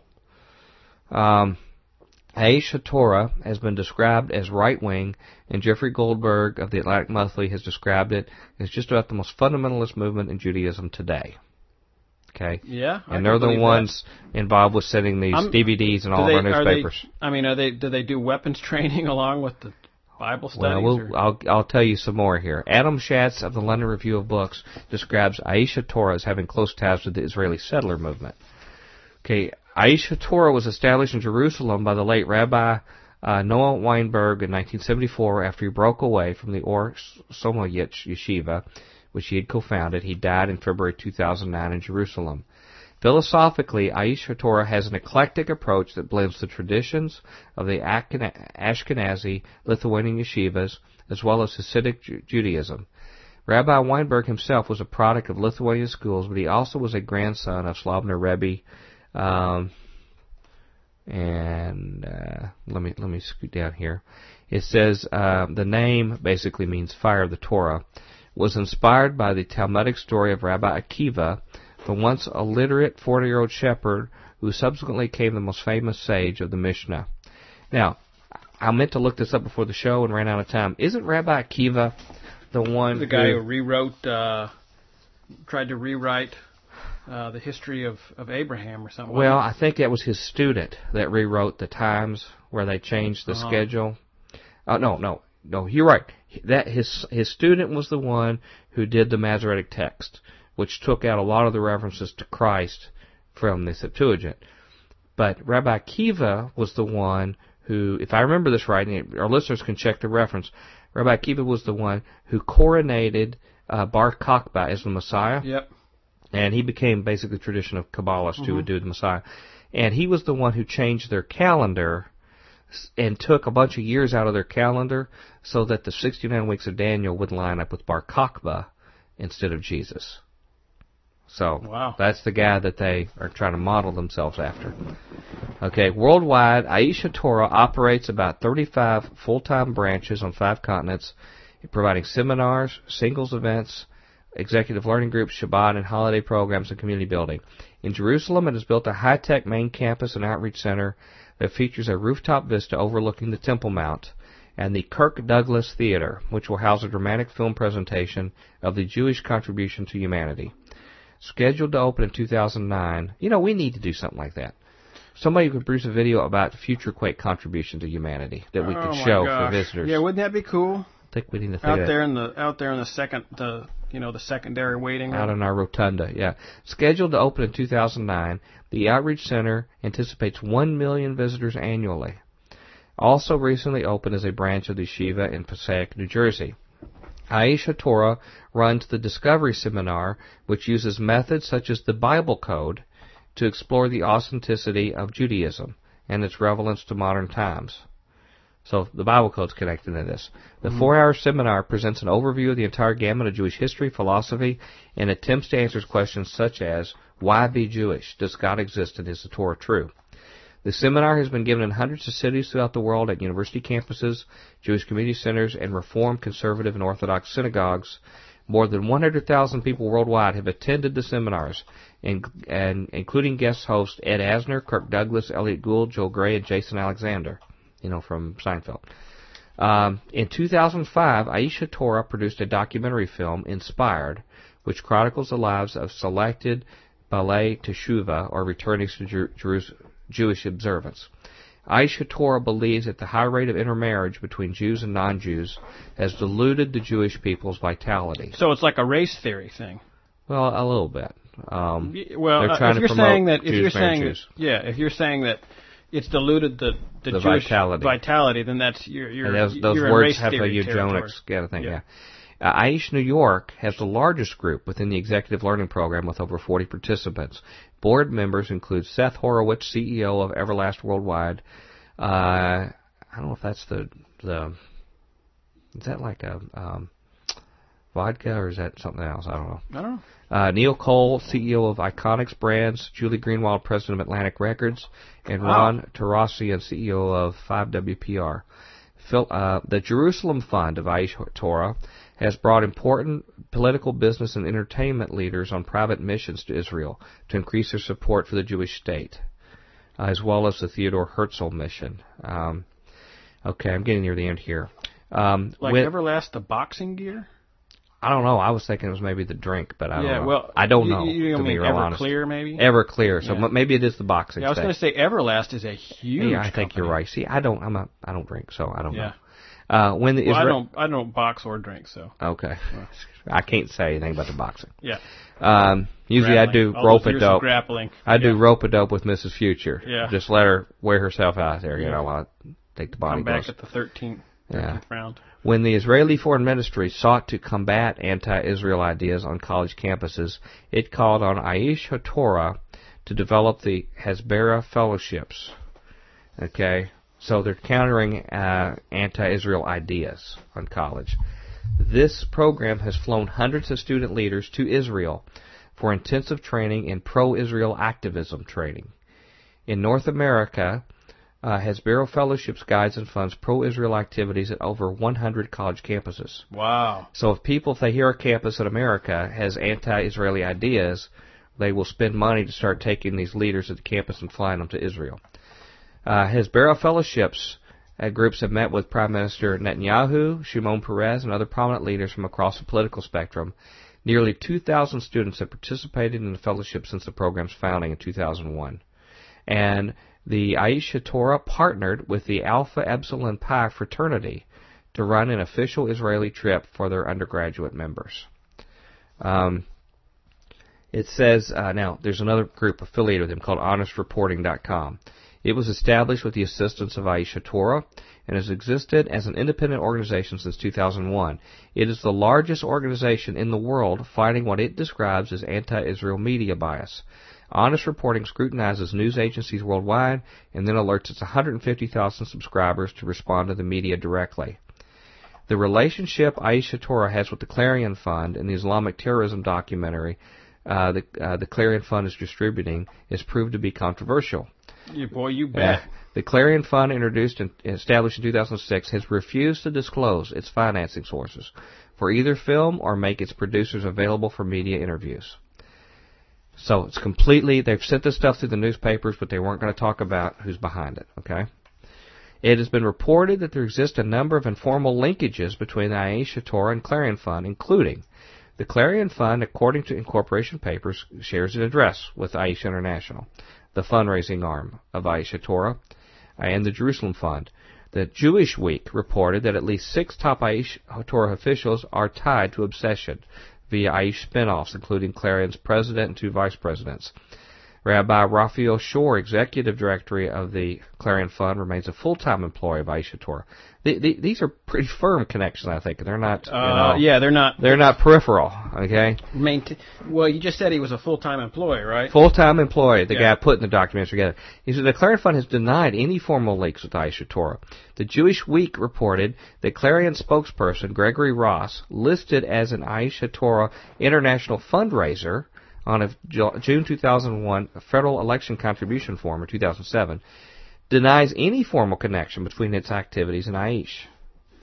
Okay. Except for the except for the full time employee that Aish is paying for and is working for. Except for all that. Yeah. Formal or informal, Sarah Posner of Jewish Week reports the ties between Aish HaTorah and the production of the films appear to date back to the launch of the media watchdog group Honest Reporting by the founder and former executive director of the Jerusalem Fund of Aish HaTorah, Erwin Katzoff, in 2001.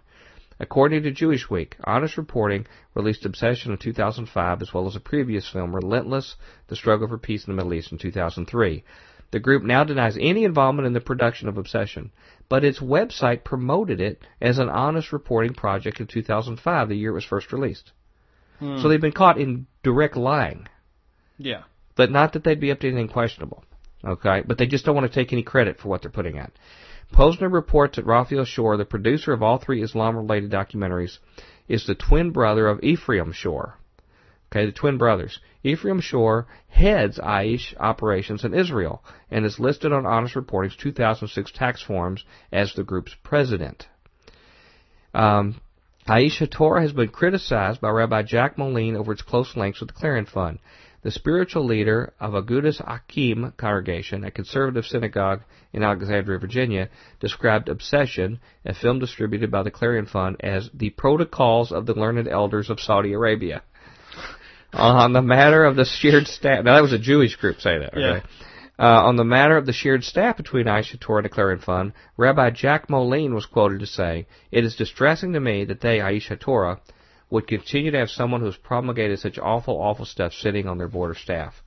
The group has been criticized by Marshall Breger, who served as the White House Jewish liaison uh, from 82 84.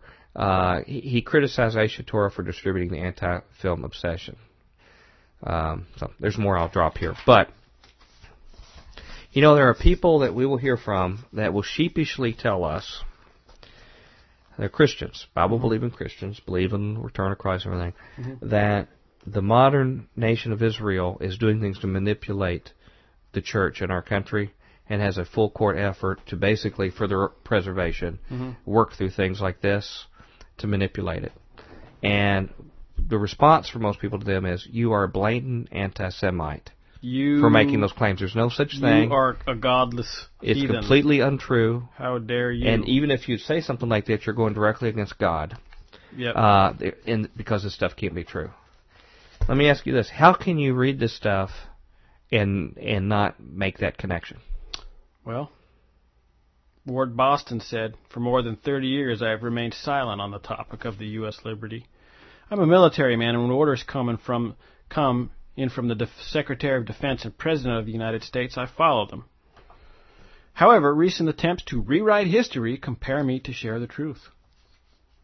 You know? Yeah, It's like, yeah, it's, it's, um, he was a loyal U.S. officer mhm. that that exposed a cover up Mhm. about the Israeli attack on our ships. Mhm. uh, killed a bunch of our. CIA Director Richard Helms. The Board of Inquiry concluded that the Israelis knew exactly what they were doing in attacking the Liberty. It's the CIA Director.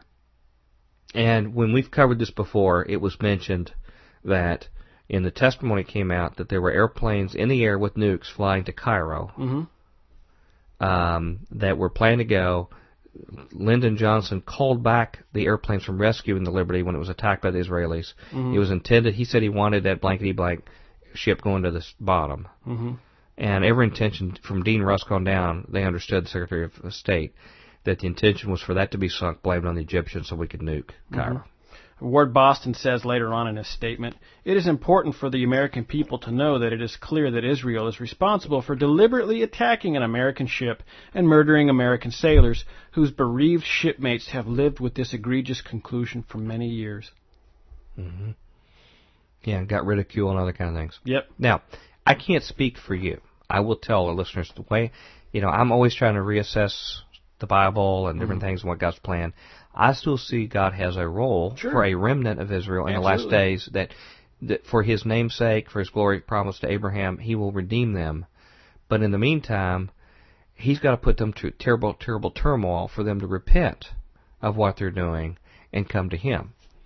And as long as any nations come to their aid, that will delay their turning to Him. So I, for one, believe that God has a work He's planning to do through them. That does not mean that when you see things are done to meddle in another country, where they're meddling in our country, actions that put our people in jeopardy, or vice versa, us meddling in their country, that that's anything that's directly part of God's plan. For no one is a Jew who is merely one outwardly, nor is circumcision outward and physical. But a Jew is one inwardly, and circumcision is a matter of the heart, by the Spirit, not by the letter. His praise is not from man, but from God. What kind of crazy internet source are you reading that from? ESV, uh, Romans 2, verse 29, 28, 29. Never heard of it. Yep. How how should that influence Christian thinking? Oh my gosh. What was that? We have a we have a mutual friend. I'll tell on a little bit who had a conversation with somebody at one point, and their rejoinder after hearing her, hearing her, uh, um, you know, uh, remarks about improving whatever Uh-huh. ministry she was she was asked to evaluate. They said, "Now look here, I don't know much about the Bible, but I know common sense." Well, that was a phrase I heard directly from a, a deacon No, in a deacon's meeting. Yeah, yeah. So, you know, um, do you. I can do a little different kind of story uh, and give this a break. Basically, I found out who uh, I, I went and looked up. You mentioned the the Scaifes. Yep, Uh, they're an interesting story in and of themselves, but I know that's a little deep. uh, scapegoats. to go to go on what they're going. Uh, bottom line, what you're going to find here, and I don't know if this means this is the end of the story or not, but we can cover some more next week. Is that when you find this these kind of activities going on, and you see it this popular on TV, or when they're putting 28 million CDs, some DVDs, somebody's got to write the check. Somebody's got to pay for this stuff. hmm And when they do, there's strings attached, whether it's the left or the right. Now, if you watch Glenn Beck and other stuff, he does a very good job of tracing the left uh, bankrolling by, particularly by, um, I just blanked out. Who's the big? You know, he's basically like doing Bible studies now on his on his radio Oh, show. Who- Who's who's the big? Um, I I just blanked out. The the big money guy on the left. Soros. Yeah, George Soros. Yeah. Okay, so he's he's done a good job seeing how George Soros' fingers is actually energizing all this stuff to their base. Okay, Okay. the right also has their money men. The Scaife gentleman, as we find out, is the guy bankrolling a lot of this. So are the Hunt brothers, who helped form the Council of National Policies. The go- gold guys. The, the, the, both Hunt brothers. They're um, I thought they were in silver, but I can't remember. Yeah, they tried to, they tried to capture the silver market Yeah. and then the gold. They're the ones working. They helped form the Christian organization CNP. No. really? Yeah, oh, the Hunt brothers. Um, so, ladies and gentlemen, when you watch television and you see these talking heads from the Institute of whatever, whatever, that are going back and forth, always remind yourself there's one billionaire talking against another billionaire mm-hmm. through their proxies. And these people, unlike your friends here at Future Quake, are actually getting big checks to carry the water for these people and to carry mm-hmm. the agendas. And it's true on the right, just as it is on the left and you can either choose to believe what they have and assume they're giving you the unvarnished truth, or you can go look for independent sources. But what I would submit to our listeners, and you just seek the Lord about this, it is not good enough just to know what these people are doing and to know, to recognize there's an agenda behind what they're telling you. But I feel like we have a Christian duty to warn fellow Christians, Sure. I think. even if we get ridiculed ourselves for doing it Well, and to called names and things you like that. get get you put in the good category of the the the, the prophets. You know. Yeah. I think I remember in the Hall of Faith. Well, I was talking with a brother today about how uh, I think. Well, I think he brought up uh, Joel Osteen, talking Oh, about how great. God, a sign from God, you know, that He's pleased with you, is He will bring you wealth and prosperity and stuff like that. I'm paraphrasing, so I don't know the picture, but how much that contrasts to God's testimony in the book of Hebrew, of the Hebrews of the Hall of Faith, of the prophets, who said, because of their faithfulness to God, they were naked, they were hungry, they lived in caves, they were persecuted all about, and it says that the world was not worthy of them. That's it, man. And it says when you have uh, diverse, manifold trials, hmm count it all joy, my brethren. Yeah, I know. That's a boy. That's a hard verse for me sometimes, but um, you know, you compare and contrast. Since we've been talking about Hebrewism, you know, Aish Torah, Yeah. and you know Christianity and, and sort of the things. Mhm. It's interesting to look at the two to look at the two covenants.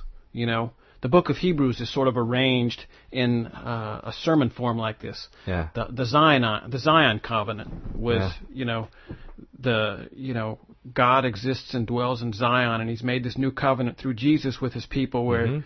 there's these new you know paving stones of gold and stuff and then you've got the Sinaitic covenant which was you know the law and death Mhm. and uh, you know kind of sneaking around and um, all of that stuff and it's interesting to see like kind of like what goes around comes around you know Yeah. You've got the law, the de- law and death sneaking around, manipulation, things going on behind closed doors. Uh, although, if if if you what you were sort of alluding to that these people might be in fact Herodians, and not uh, you know certainly not the Jews inwardly, you know Romans two kind of Jews. Um, Can I explain why I consider them Herodians? yes. Okay. One thing that inspired me to think about it this way was that I, I heard some Orthodox Jews talking about the current Zionists that run Israel today. Mm-hmm. Now, Orthodox are the ones that are serious about practicing their faith. They called them Edomites. Mm. Uh, That's how they referred to them, Edomites, which is a real slam. Okay, because Edomites are real enemies of theirs. hmm Well, the more I started thinking about that, the Edomites became at the time of Jesus, or at least some portion of them, the Idumeans. Now, you correct me if I have my history wrong, because I make mistakes all the time. The Idumeans, if I understand, were the ones who sort of took sort of a vow that they would be Jews, even though they weren't like the official Yeah, Jews. it was like a up. political vow. They became sort of Jews in exchange for taking over power. And they took power over the real Jews by being sort of pseudo Jews.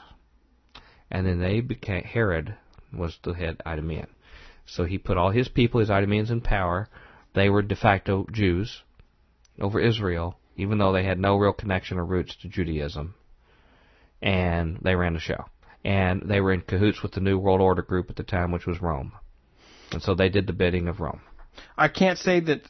I, I can't that, that I can't say for sure that that's right, but that certainly sounds like, you know, I I hate when you look at me like I'm supposed to know everything. Well, because you know so much more than I do, and I Oh show my- my idiocy all the time. You know, I'll have to check my extensive staff. Hopefully, they can correct the me. you must be the antichrist or something because to say something like I know more than you. You've been reading my emails. That's how they usually describe me. That that just means that you've had a severe head wound and yet you're still sitting no, here. seriously. Well, and it's interesting that that's who was in power when Jesus came. Mm-hmm. When Jesus came the first time, the Idumeans were present, and he had a lot of things to say to them. Remember, he called Herod that fox. Of course, what Herod wanted to do, want to kill him.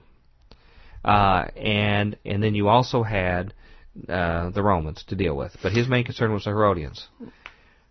I submit that since this time, because again, we don't have a religiously observant leadership in Israel. Never did. The whole Zionist movement was started with atheists, and it's been that way. That sort of a Herodian environment has been set up again, maybe on the advent of the second return of Jesus. Interesting. Uh, one of the things that I've noticed about both the Pharisees uh, and the Sadducees and the Herodians, you know, Yeah. they all they all viewed Jesus as a power center, a political Yeah. or perhaps spiritual, Right. but a power center, and they all tried to either corrupt or control him up until uh, Well, let me ask you this. You right. just said this, okay? You inspired me. I thought. Uh-huh. Who is Christ's proxy in the world today? me and you and all the other Christians. What are they doing to the Christians in America today? They're deceiving him. They see him as a power center, Yeah, and they're trying to manipulate him for their agenda. that's my point. That's my point. I'm sorry, I didn't mean to. Yeah. jump. Um, that's well, you. That shows I was listening to you. yeah.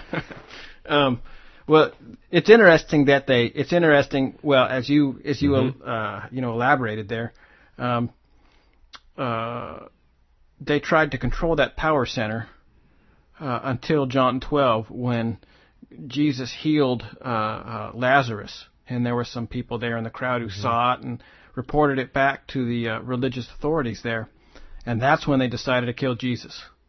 Yeah. uh, because you know having the keys of life and death like that that was the one thing where uh, you know uh, religions of all types not just Judaism Orthodox or you know even kind of the mystical Kabbalic forms. But even the even the far out mystery religions and the other pagan religions if they saw that somebody had the power over life and death Yeah. they would go that's divinity right, Right, there. Right. that you we cannot argue with that. Life and death they have it divine. And it's interesting to see that Jesus is exercising that prerogative there in John 12, and shortly thereafter they decide we got to kill him. Yeah. And Lazarus. Right. You know, Right. Exactly. Exactly. And uh, it's just very curious that these same kind of activities sort of sort of pick up again. mm-hmm. And you know, when I when I say this again, I'm not pointing at those, even though they may be blinded by a veil, as the Bible says, that that still seek to please God. Because we live in a fantasy world where a lot of these leaders, we've been told in the evangelical world that oh, these are just like the Jews of the Bible, just like King David. That's what these people are. They're just like King David. Because as I've told this story before on the show, when I have been over in Israel working, I've heard some of the people I was with basically say their utter contempt. They and all of the Israeli public at large for the the, practicing Yeah. Jews. Well, they have them for a couple of reasons. One is they won't participate in the in the army and things like that. But they said, you know, the main reason they tell me they said was that they don't believe that the current nation of Israel is legitimate. The Orthodox don't, because they said only Messiah can establish the nation of Israel. Hmm. Now, you know, Christians have pointed out, well, the nation is supposed to return in unbelief, and that may be what we're seeing. But that still doesn't mean that God doesn't have some winnowing to do. I think Isaiah 17 is the beginning of that winnowing. Hmm. And I don't relish that. It breaks my heart. If that's if that's true, then that means a lot of people in war are going to die in Syria. They're going to die in the surrounding nations and even in Israel. Hmm. But it says the byproduct of it. It says then men in Israel are going to turn their hearts toward their Maker. It's interesting that the Orthodox share that view about uh, uh, the Messiah setting up the setting up the kingdom, right? Mm-hmm. Um, and and the Bible, uh, the New Testament, you know, John, the Gospel Mm-hmm. of John, they say he is Elijah who's to come, and Jesus says in several places, "My kingdom is here. God's kingdom Yeah. is here now." Yeah. you know, and it now exists in his people. And it seems like the ultra orthodox. Uh, it'd be interesting to to see their take on that. hmm You know, it's like, look, guess what? The kingdom kingdom is here. It was set up under the Messiah. It's just not the way that you think Mm-hmm. Well, about it. I was floored when I was at that meeting in Montreal and the Kabbalah specialist spoke. I mean, you can hear the audio. It's on the front of FutureQuake.com. When the Kabbalah specialist spoke after my talk, where they debated my assertion about the preeminence of Jesus, and he said that they had known for a long time that um, Jesus was the Messiah. what? They had known for a long time that Jesus was, according to him. But basically, they had turned against it. I mean, they rejected it. But it was understood amongst them that Jesus was the Messiah. You know, they have an outer thing saying Jesus didn't qualify to be Messiah. You know, that's why we reject him. And when he first told me that, when I was just in the hall after my talk, was, he asked me questions. He mentioned it. I thought I misheard him, so I went and got Pastor Chris, who was there with me, and I brought him back. Came to the same gentleman again briefly before they started up again, and I asked him that question again, and he repeated it at that time. And if I recollect correctly, it's on the audio of the thing that's on the front of FutureQuake. If that's true, now who I don't know how broad a cabal Man. but that is willful disobedience against an acknowledged truth. Yeah, exactly. I'm I'm I'm trying to wrap my head. You've told me that before, but I'm trying to wrap my head about around all of that. Um, that, man, that's crazy. All I'm we, we better step lightly, I guess, is what I'm saying. I'm sure glad like I have a garden, you know, I got this nice garden that's growing stuff, and the, you know, tomato Uh-huh. plants are pretty like foolproof. Well, I tell you what, I'll give you credit for.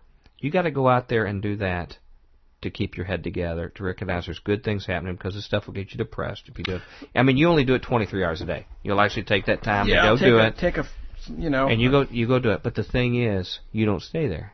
You will come back and get back into the fray. Mhm. Most Christians I know, this stuff gets so complicated, it gets disconcerting, makes them feel bad. It's not doesn't feel nearly as good as a Joel Osteen conference. Mhm. So they want to go back to what makes them feel comfortable. You know what happens when you eat junk food? You get stupid. That's what happens when you eat junk food. Well, that's why I just stick to a strict White Castle Castle diet. diet. All the Got to bring your IQ groups. down just to be able to Yeah. talk to us all. Well, I, I can't say it's all the food groups in White Castle because it's really not on the on the uh, food pyramid. It's somewhere on ad- adjunct. It's barely in the periodic table. Can I close with a? Um, I don't want. I want to read some, a couple emails here, but All right. uh, can can I do a story that's like not that old stuff about what I was just talking about Okay. the infiltration If you don't want to hear about the undercover soldiers storming the Iraqi jail. No, Go no, I want to hear yours. Go for it. Uh, this one's actually from 2005. You know, tell you what, I will read this. I've been I've been waffling on on whether or not Yeah. to put this in my um, presentation, Okay. uh, but I'll put it in the presentation. So now, So people have to come. now listeners, you have to come to the Politics of Religion conference to There hear you- about the uh, uh, how the uh, uh, the governor of the Basra province turns out was saying that uh, British citizens were driving around with a car of the Cressida type that was booby trapped, laden with ammunition, was meant to explode in the center of the city of Basra in the popular market. British people were actually going to do some kind of terrorist thing. Actually, special forces. Yep. Or at least according to uh, Next thing you'll say is that they meant to blame it on somebody else. they sure did. Uh, that can't be. Well, let me just say something modern and upbeat, okay, to get away from this thing about the the impact of the the Israelis influencing the American Christian and political center, okay? This is something that just happened in Jerusalem Post. Uh, Palin at the Kotel Tunnel, okay?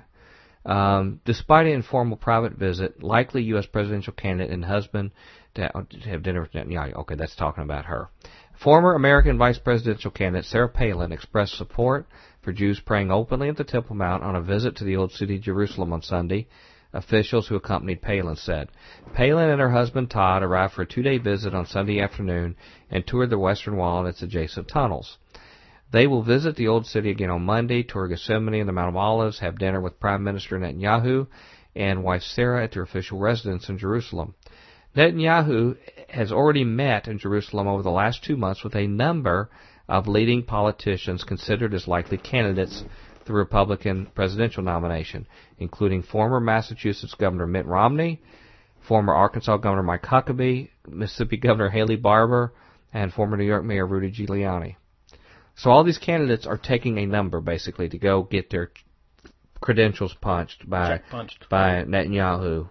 Uh, they're concerned. the only one I didn't catch in there was uh, Ron Paul. He, he's not there yeah, he it, doesn't have a but ticket stub. He's probably not welcome. Yep. Because he doesn't want to give any foreign money to anybody Mm-hmm. and and try to buy friends. But they're all getting their credentials done here. Which you know what's funny? Once you get to be a world leader, like you know president, then you have to go to the Vatican and get that done. Mm-hmm. You know, Tony Blair. But this is what they're doing now. Yeah, there's a lot of tickets that got to get punched if you're a world leader, man. I'm Mhm. surprised. Yeah, to just look out for the best interest of America and America alone. Yeah, it's interesting that neither of us care about having our tickets punched, and Now, a lot of people would like to punch our tickets, I hear. Yeah. But a lot of people would like to just punch me. yeah, that's true. I could think of a few emailers in particular. Um, it says uh, it says World Likud chairman and Likud uh, member of Knesset D- Danny Danon and Western Wall Rabbi Shmuel Rabinowitz served as Palin's tour guides on Sunday night.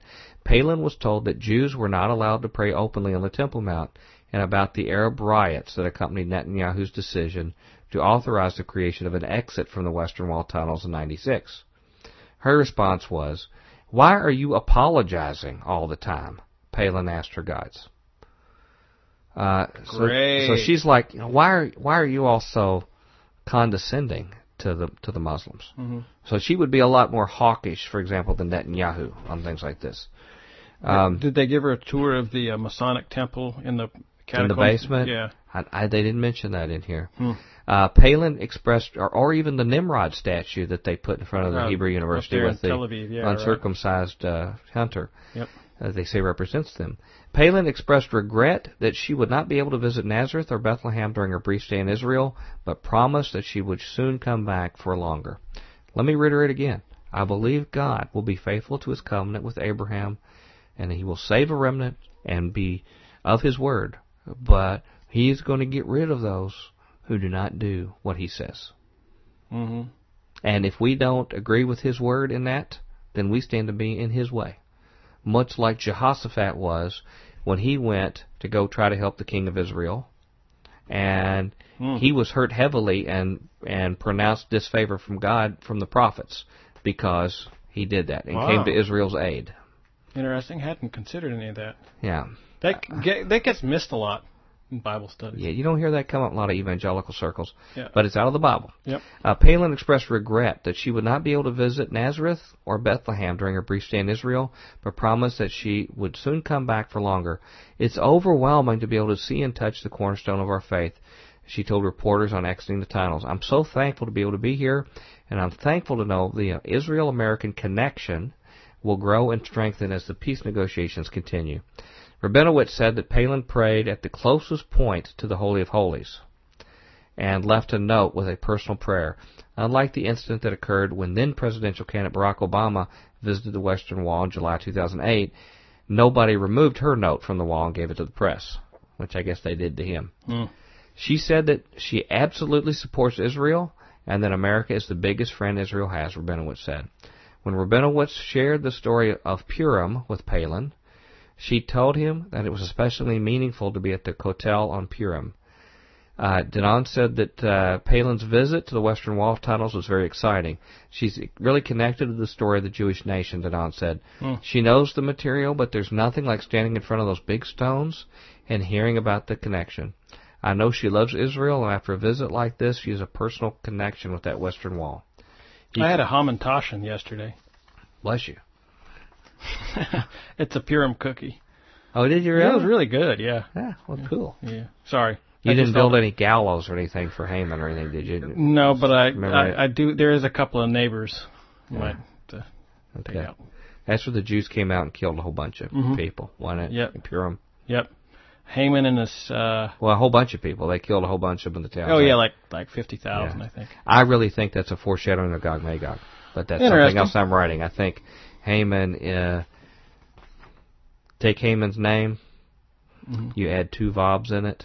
Haman the Agagite, the Mm-hmm. Amalekite that's prophesied in the future to attack Israel and be Mm-hmm. destroyed in numbers. If you put the two vobs in there, which are celebrated as hooks, you have Haman Gog, the burial place of Gog. Hmm, interesting. And I believe those are the hooks that God says He puts into Gog to bring him against Israel. Okay. He called upon Obama to make his first visit to Israel as president as soon as possible. Palin, who was wearing a large Star of David, uh, told did not. Now, where's the Star of David in the Bible, by the way? Uh, it's not as far as I'm aware. Okay. It's it's it was actually the the history short history that I understand about it is it was originally a uh, a cultic thing. Yeah. And Oh, it's a big occult symbol, the six-pointed star. yeah, and it, it sort of it sort of made its way into the Star of David. Uh, you know, I don't know about 1600 years ago. Some people have said it's the Star of Remphan, which I don't know if there's any truth of that. That's, the possible. I've read star that they brought up out of Egypt. I haven't seen anything. Yeah, con- I don't know. Conclusive. for sure. But she was wearing a big, large Star of David. So at least she's wearing the official uh, signs of another country, not the one she's running for president for another one. Uh, she told Danon that she had flags of Israel on my desk, in my home, all over the place, and that she would carry around a flag she bought in Israel. So it's not like she's around. she's not like she's influenced by a foreign government in her decisions. It probably she would still be objective and only look at the best interest of America. Yep. I'm sure. I don't. Well, I'm sure. I mean, you can't do better than. What well, you- really. what do you think if if somebody like one of our politicians had all, even British flags everywhere in their office, wore them all the time, or France? What do you, what do you think what, would, what do you think would happen if they were if you had uh, dual citizens in high levels of elected office? Well, that's already true, isn't it? Yeah. Rahm Emanuel, wasn't he an Israeli citizen? Boom. That's where I was going. The head of Homeland Security, wasn't he an Israeli citizen? Yes. Um, so she didn't. Now, you know, I sound like we're like some kind of stormfront stormtrooper. Heaven forbid that's it, but it's it's the facts, ma'am. And evangelicals have got to figure this stuff out. No. Let's let's let's have stuff that makes us feel good. So she didn't go into diplomatic issues, but I can clearly say from the questions she asked in relation to our conflict here with the Muslims in these holy sites that she knows we are right and that the Muslims are just claiming things of provocation and they're not right, Danon said.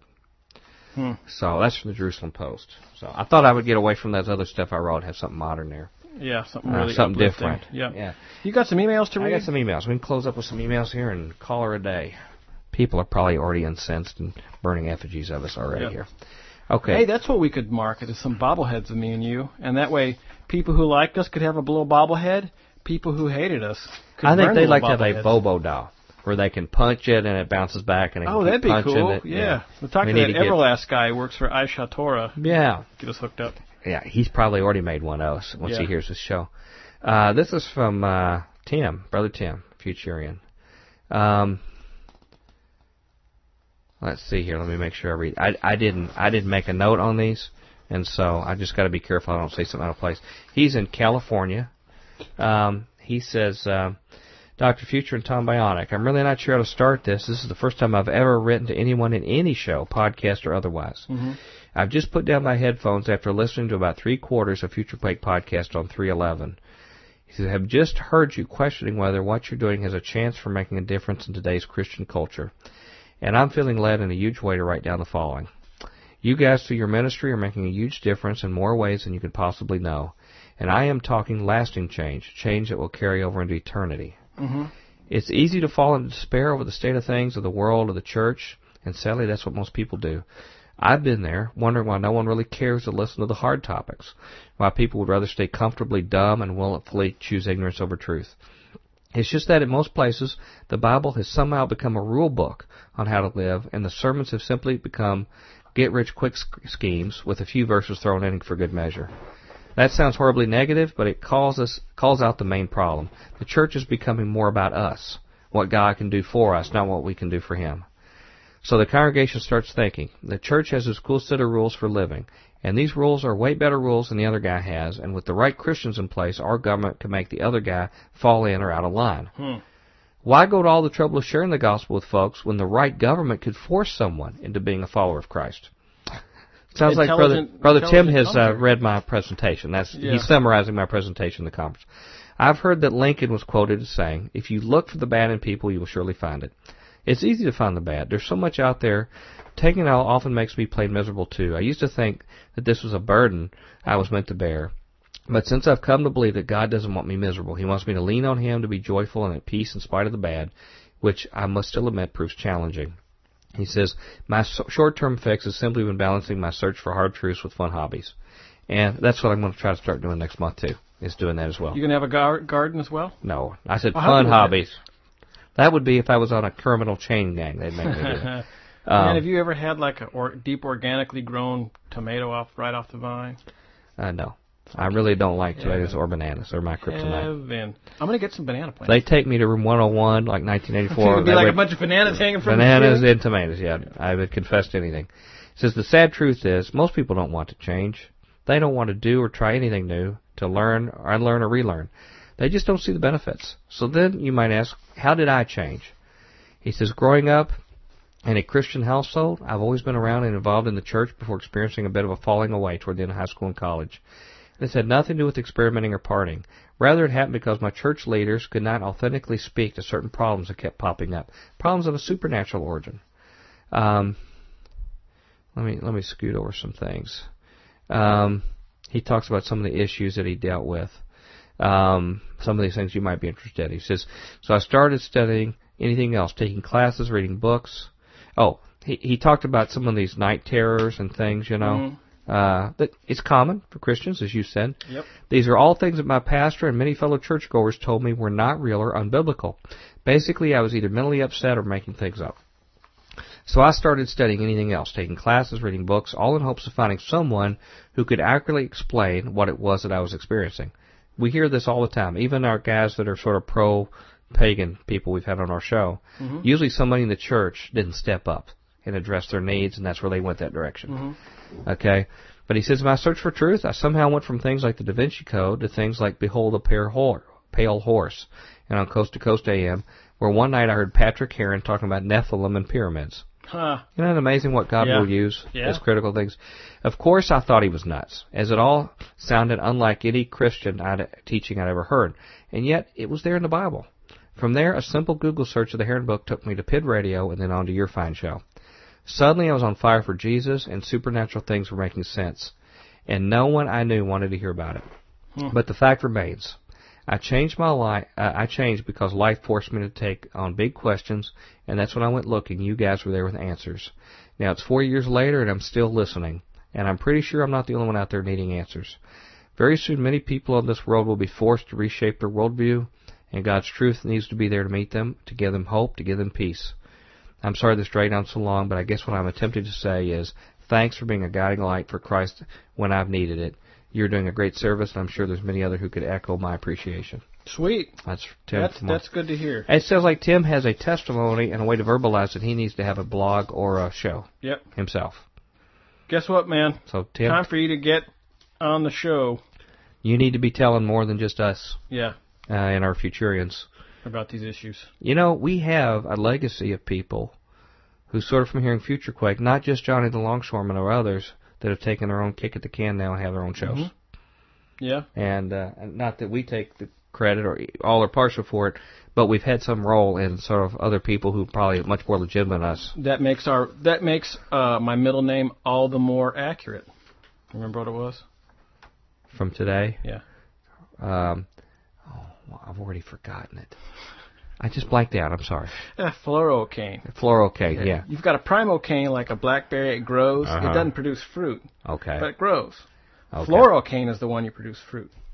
Okay. So they're the floricane coming off your other so cane. no, well, we're the floricanes, and we've given out primocanes, which are going to produce floricanes. Okay. Okay. I'll take that. Mhm. Uh, those are not related to cane. Um, our si- sister Marcy, That mark on your head. sister Marcy, uh, who I, always love to get her emails. Uh huh. Uh, Me too. she uh, she mentioned something about um, um, the guy who I mentioned that was the head of the Knights of Malta group that's tied into the other guys we mentioned. He says, "Wow, his name is Nicholas Papanikolaou. This is the same root as Nicolaitans, victory of over the people. So his name is Nicholas, father of Nicholas, father son of Nicholas. So it can't get more Nicholas Lee than that. Was it a prophecy that Tim LaHaye named his Antichrist fi- figure Nikolai? So I thought that was interesting. Yeah. And by the way, I asked for permission to read that. She says you have my eternal permission to read anything I write you. So Remember that one? remember that. Caps. hmm Right. In the New Jerusalem, I told her I'm going to lean on that permission. Got just a couple more short ones here. Um, people are so me. This is Bob. Um, Bob says, uh, "Hi Doc. Uh, about the subject is you guys keep just keep doing it." He says, "I just finished listening to the most recent Future Quake show, and you managed to do it again.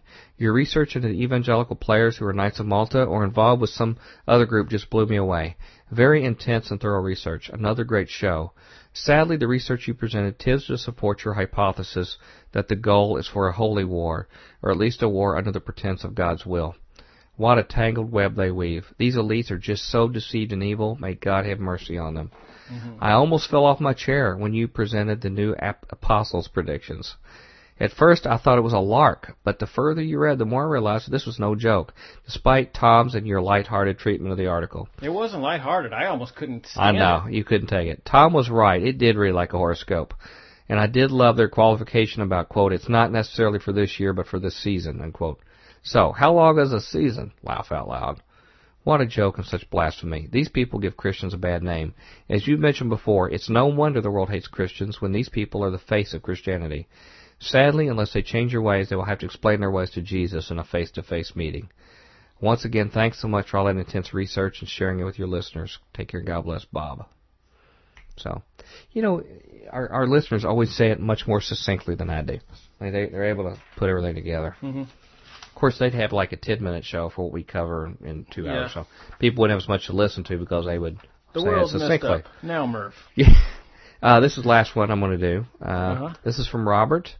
Um, and uh, he says, uh, Future Quake is awesome, is the title.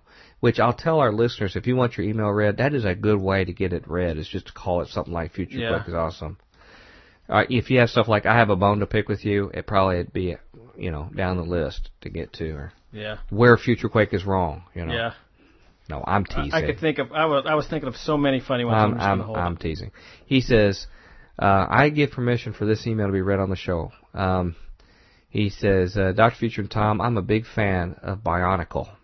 I I know who you. this is. Okay. Oh, it's R.R. Okay. Not Tolkien. Okay. Yeah.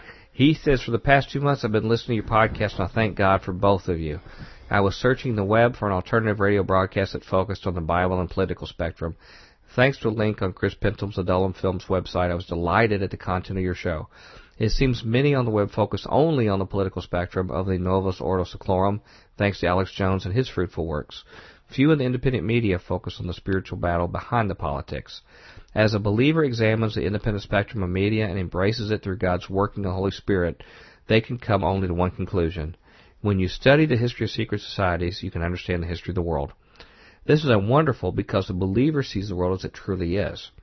The Bible and the redeeming name of Jesus Christ, Yahshua, is our guide in travailing the deceptions of the enemy and exposing his deeds of darkness. Because of your show and other Futurians who have taken up the call, I have started my own talk show broadcast mm-hmm. entitled Conspiracy Bereans. He's also a Monster Go player. We're also on Facebook. Yep. Yeah, he said, uh, P.S. below, Tom, we need another Go match soon. Oh, he he totally rocked me. I've always Oh. wanted to like play Go and kind of learn. What What is this? I have not. Go is a Go is a tile game uh, that you play on a on different sizes boards, nine by nine or thirteen by thirteen. Uh, you know, it's nine. Is it is it like a uh, what do you call that? A plant planter kind of thing, like a Ouija board where you put your hands and it moves around and spells out. no. Okay, it's nothing like that. Yeah, what you It's not a talking The goal is to the goal is to capture the most amount of territory Mhm. and to uh, capture the other person's um, uh, tiles, and they're they're just they're they're just little round black and white, sort of like a stone, you know, a little flat Mm-hmm. Yeah. kind of a tile. You put it on there like a checker or something, Yeah. you know, but they're black and white. Why don't we make? It's you inspired me. Why don't we make a Dominionism board game, where you could have like these seven mountains you got to conquer, There you go. or like Call it- Risk or yeah, Stratego, say, something like that, Stratego. That's what I was thinking. and you got to conquer them. Wouldn't that be pretty cool? Yeah, you sank my ministry. And you would like have like a religious liberty card that you get, and you can overthrow religious liberty, or you can take other religions and say Yeah. that they're not a religion, so they don't get. I was going to say, and then you have like the usurp the throne card, and then Yeah. it it, it it it null and voids all other cards for like a turn. And you have other leaders that you could anoint them by one of your apostles, so then you take them under your control. This sounds like a good. A good Maybe thing. we need to work on that. Yeah. Uh, to closing, I'm sorry that this person didn't say anything about that, but uh, We didn't mean to co-opt their mouth, you know. email there. It, he closes by saying the last three podcasts have been Future Quake's best work thus far. I pray for continued blessings, anointing, and spiritual wisdom from our Father in heaven. Shalom, Robert. So, Yeah. thank you, Brother Robert. And somebody else who we need to mention, who is recently back from his mission trip in uh, Kenya, who we probably need to have on for a report about that'd that cool. sometime, is our friend Merv, who can tell you how to contact us at Future Quake. Future Quake radio broadcasts are archived at www.futurequake.com, suitable for downloading or streaming, as well as other show information. Email Dr. Future and Tom Bionic at drfuture at futurequake.com. That's D-R-F-U-T-U-R-E at futurequake.com. Tell us your name, city, and radio station or internet, and if we can use your name on air. Comments on the shows, topics, or guests, or suggestions for future show topics or guests are most welcome. Dr. Future and Tom will discuss selected emails each week during the radio broadcast. Okay, we just broke the two hour mark. Awesome. Time to go, and we Yep. probably had a good 20 minutes worth of material. I got five other stories, man. You want to hear about? You think we No. should just go like five hours a day, maybe? That'd be cool. I'm sure some of our Futurians would like it, and a great deal more of our Futurians wouldn't. You know, it probably wouldn't take me any more time because I could take all of the emails I answer and I could just answer them out loud, yeah. like real time as they pop yeah. up in the inbox. As you get angry over them, instead of like, like taking a second, you can just be like, "Yo, man, what the video?" I don't get angry. They're Actually, you don't. They're all. You don't. They're all. I It's true. love all of y'all. Yeah. Uh, we got to go. Um, sorry if I said some inflammatory stuff here that was out of line. Please forgive me if I did. Um, J.P. Morgan still- says that the Portuguese government could fall tomorrow. I just saw that on my well, ticker. it'll already be falling by the time this airs. So, um, How's that for a profitory prediction? Well, not really. yeah. Well, I just hope the language disappears because I want to still be able to hear Astrud Gilberto sing "The Girl from Ipanema" in Portuguese. It makes me feel like I'm riding an elevator. You know, we used one of her songs on an earlier Future Quake when we took live calls. I do remember she sang that. "Call Me." Uh, we're getting a little off track here, ladies and gentlemen. It's great to be with you. We will continue our research, and as you know, things are happening quick in the world. Um, we'll try to keep covering it the best we can. Come see us at the uh, Prophecy Religion Conference, and until then, we hope your future is always bright. Have a good day. Ciao. Join us next time as we dare to experience another aftershock of a future quake. quake, quake.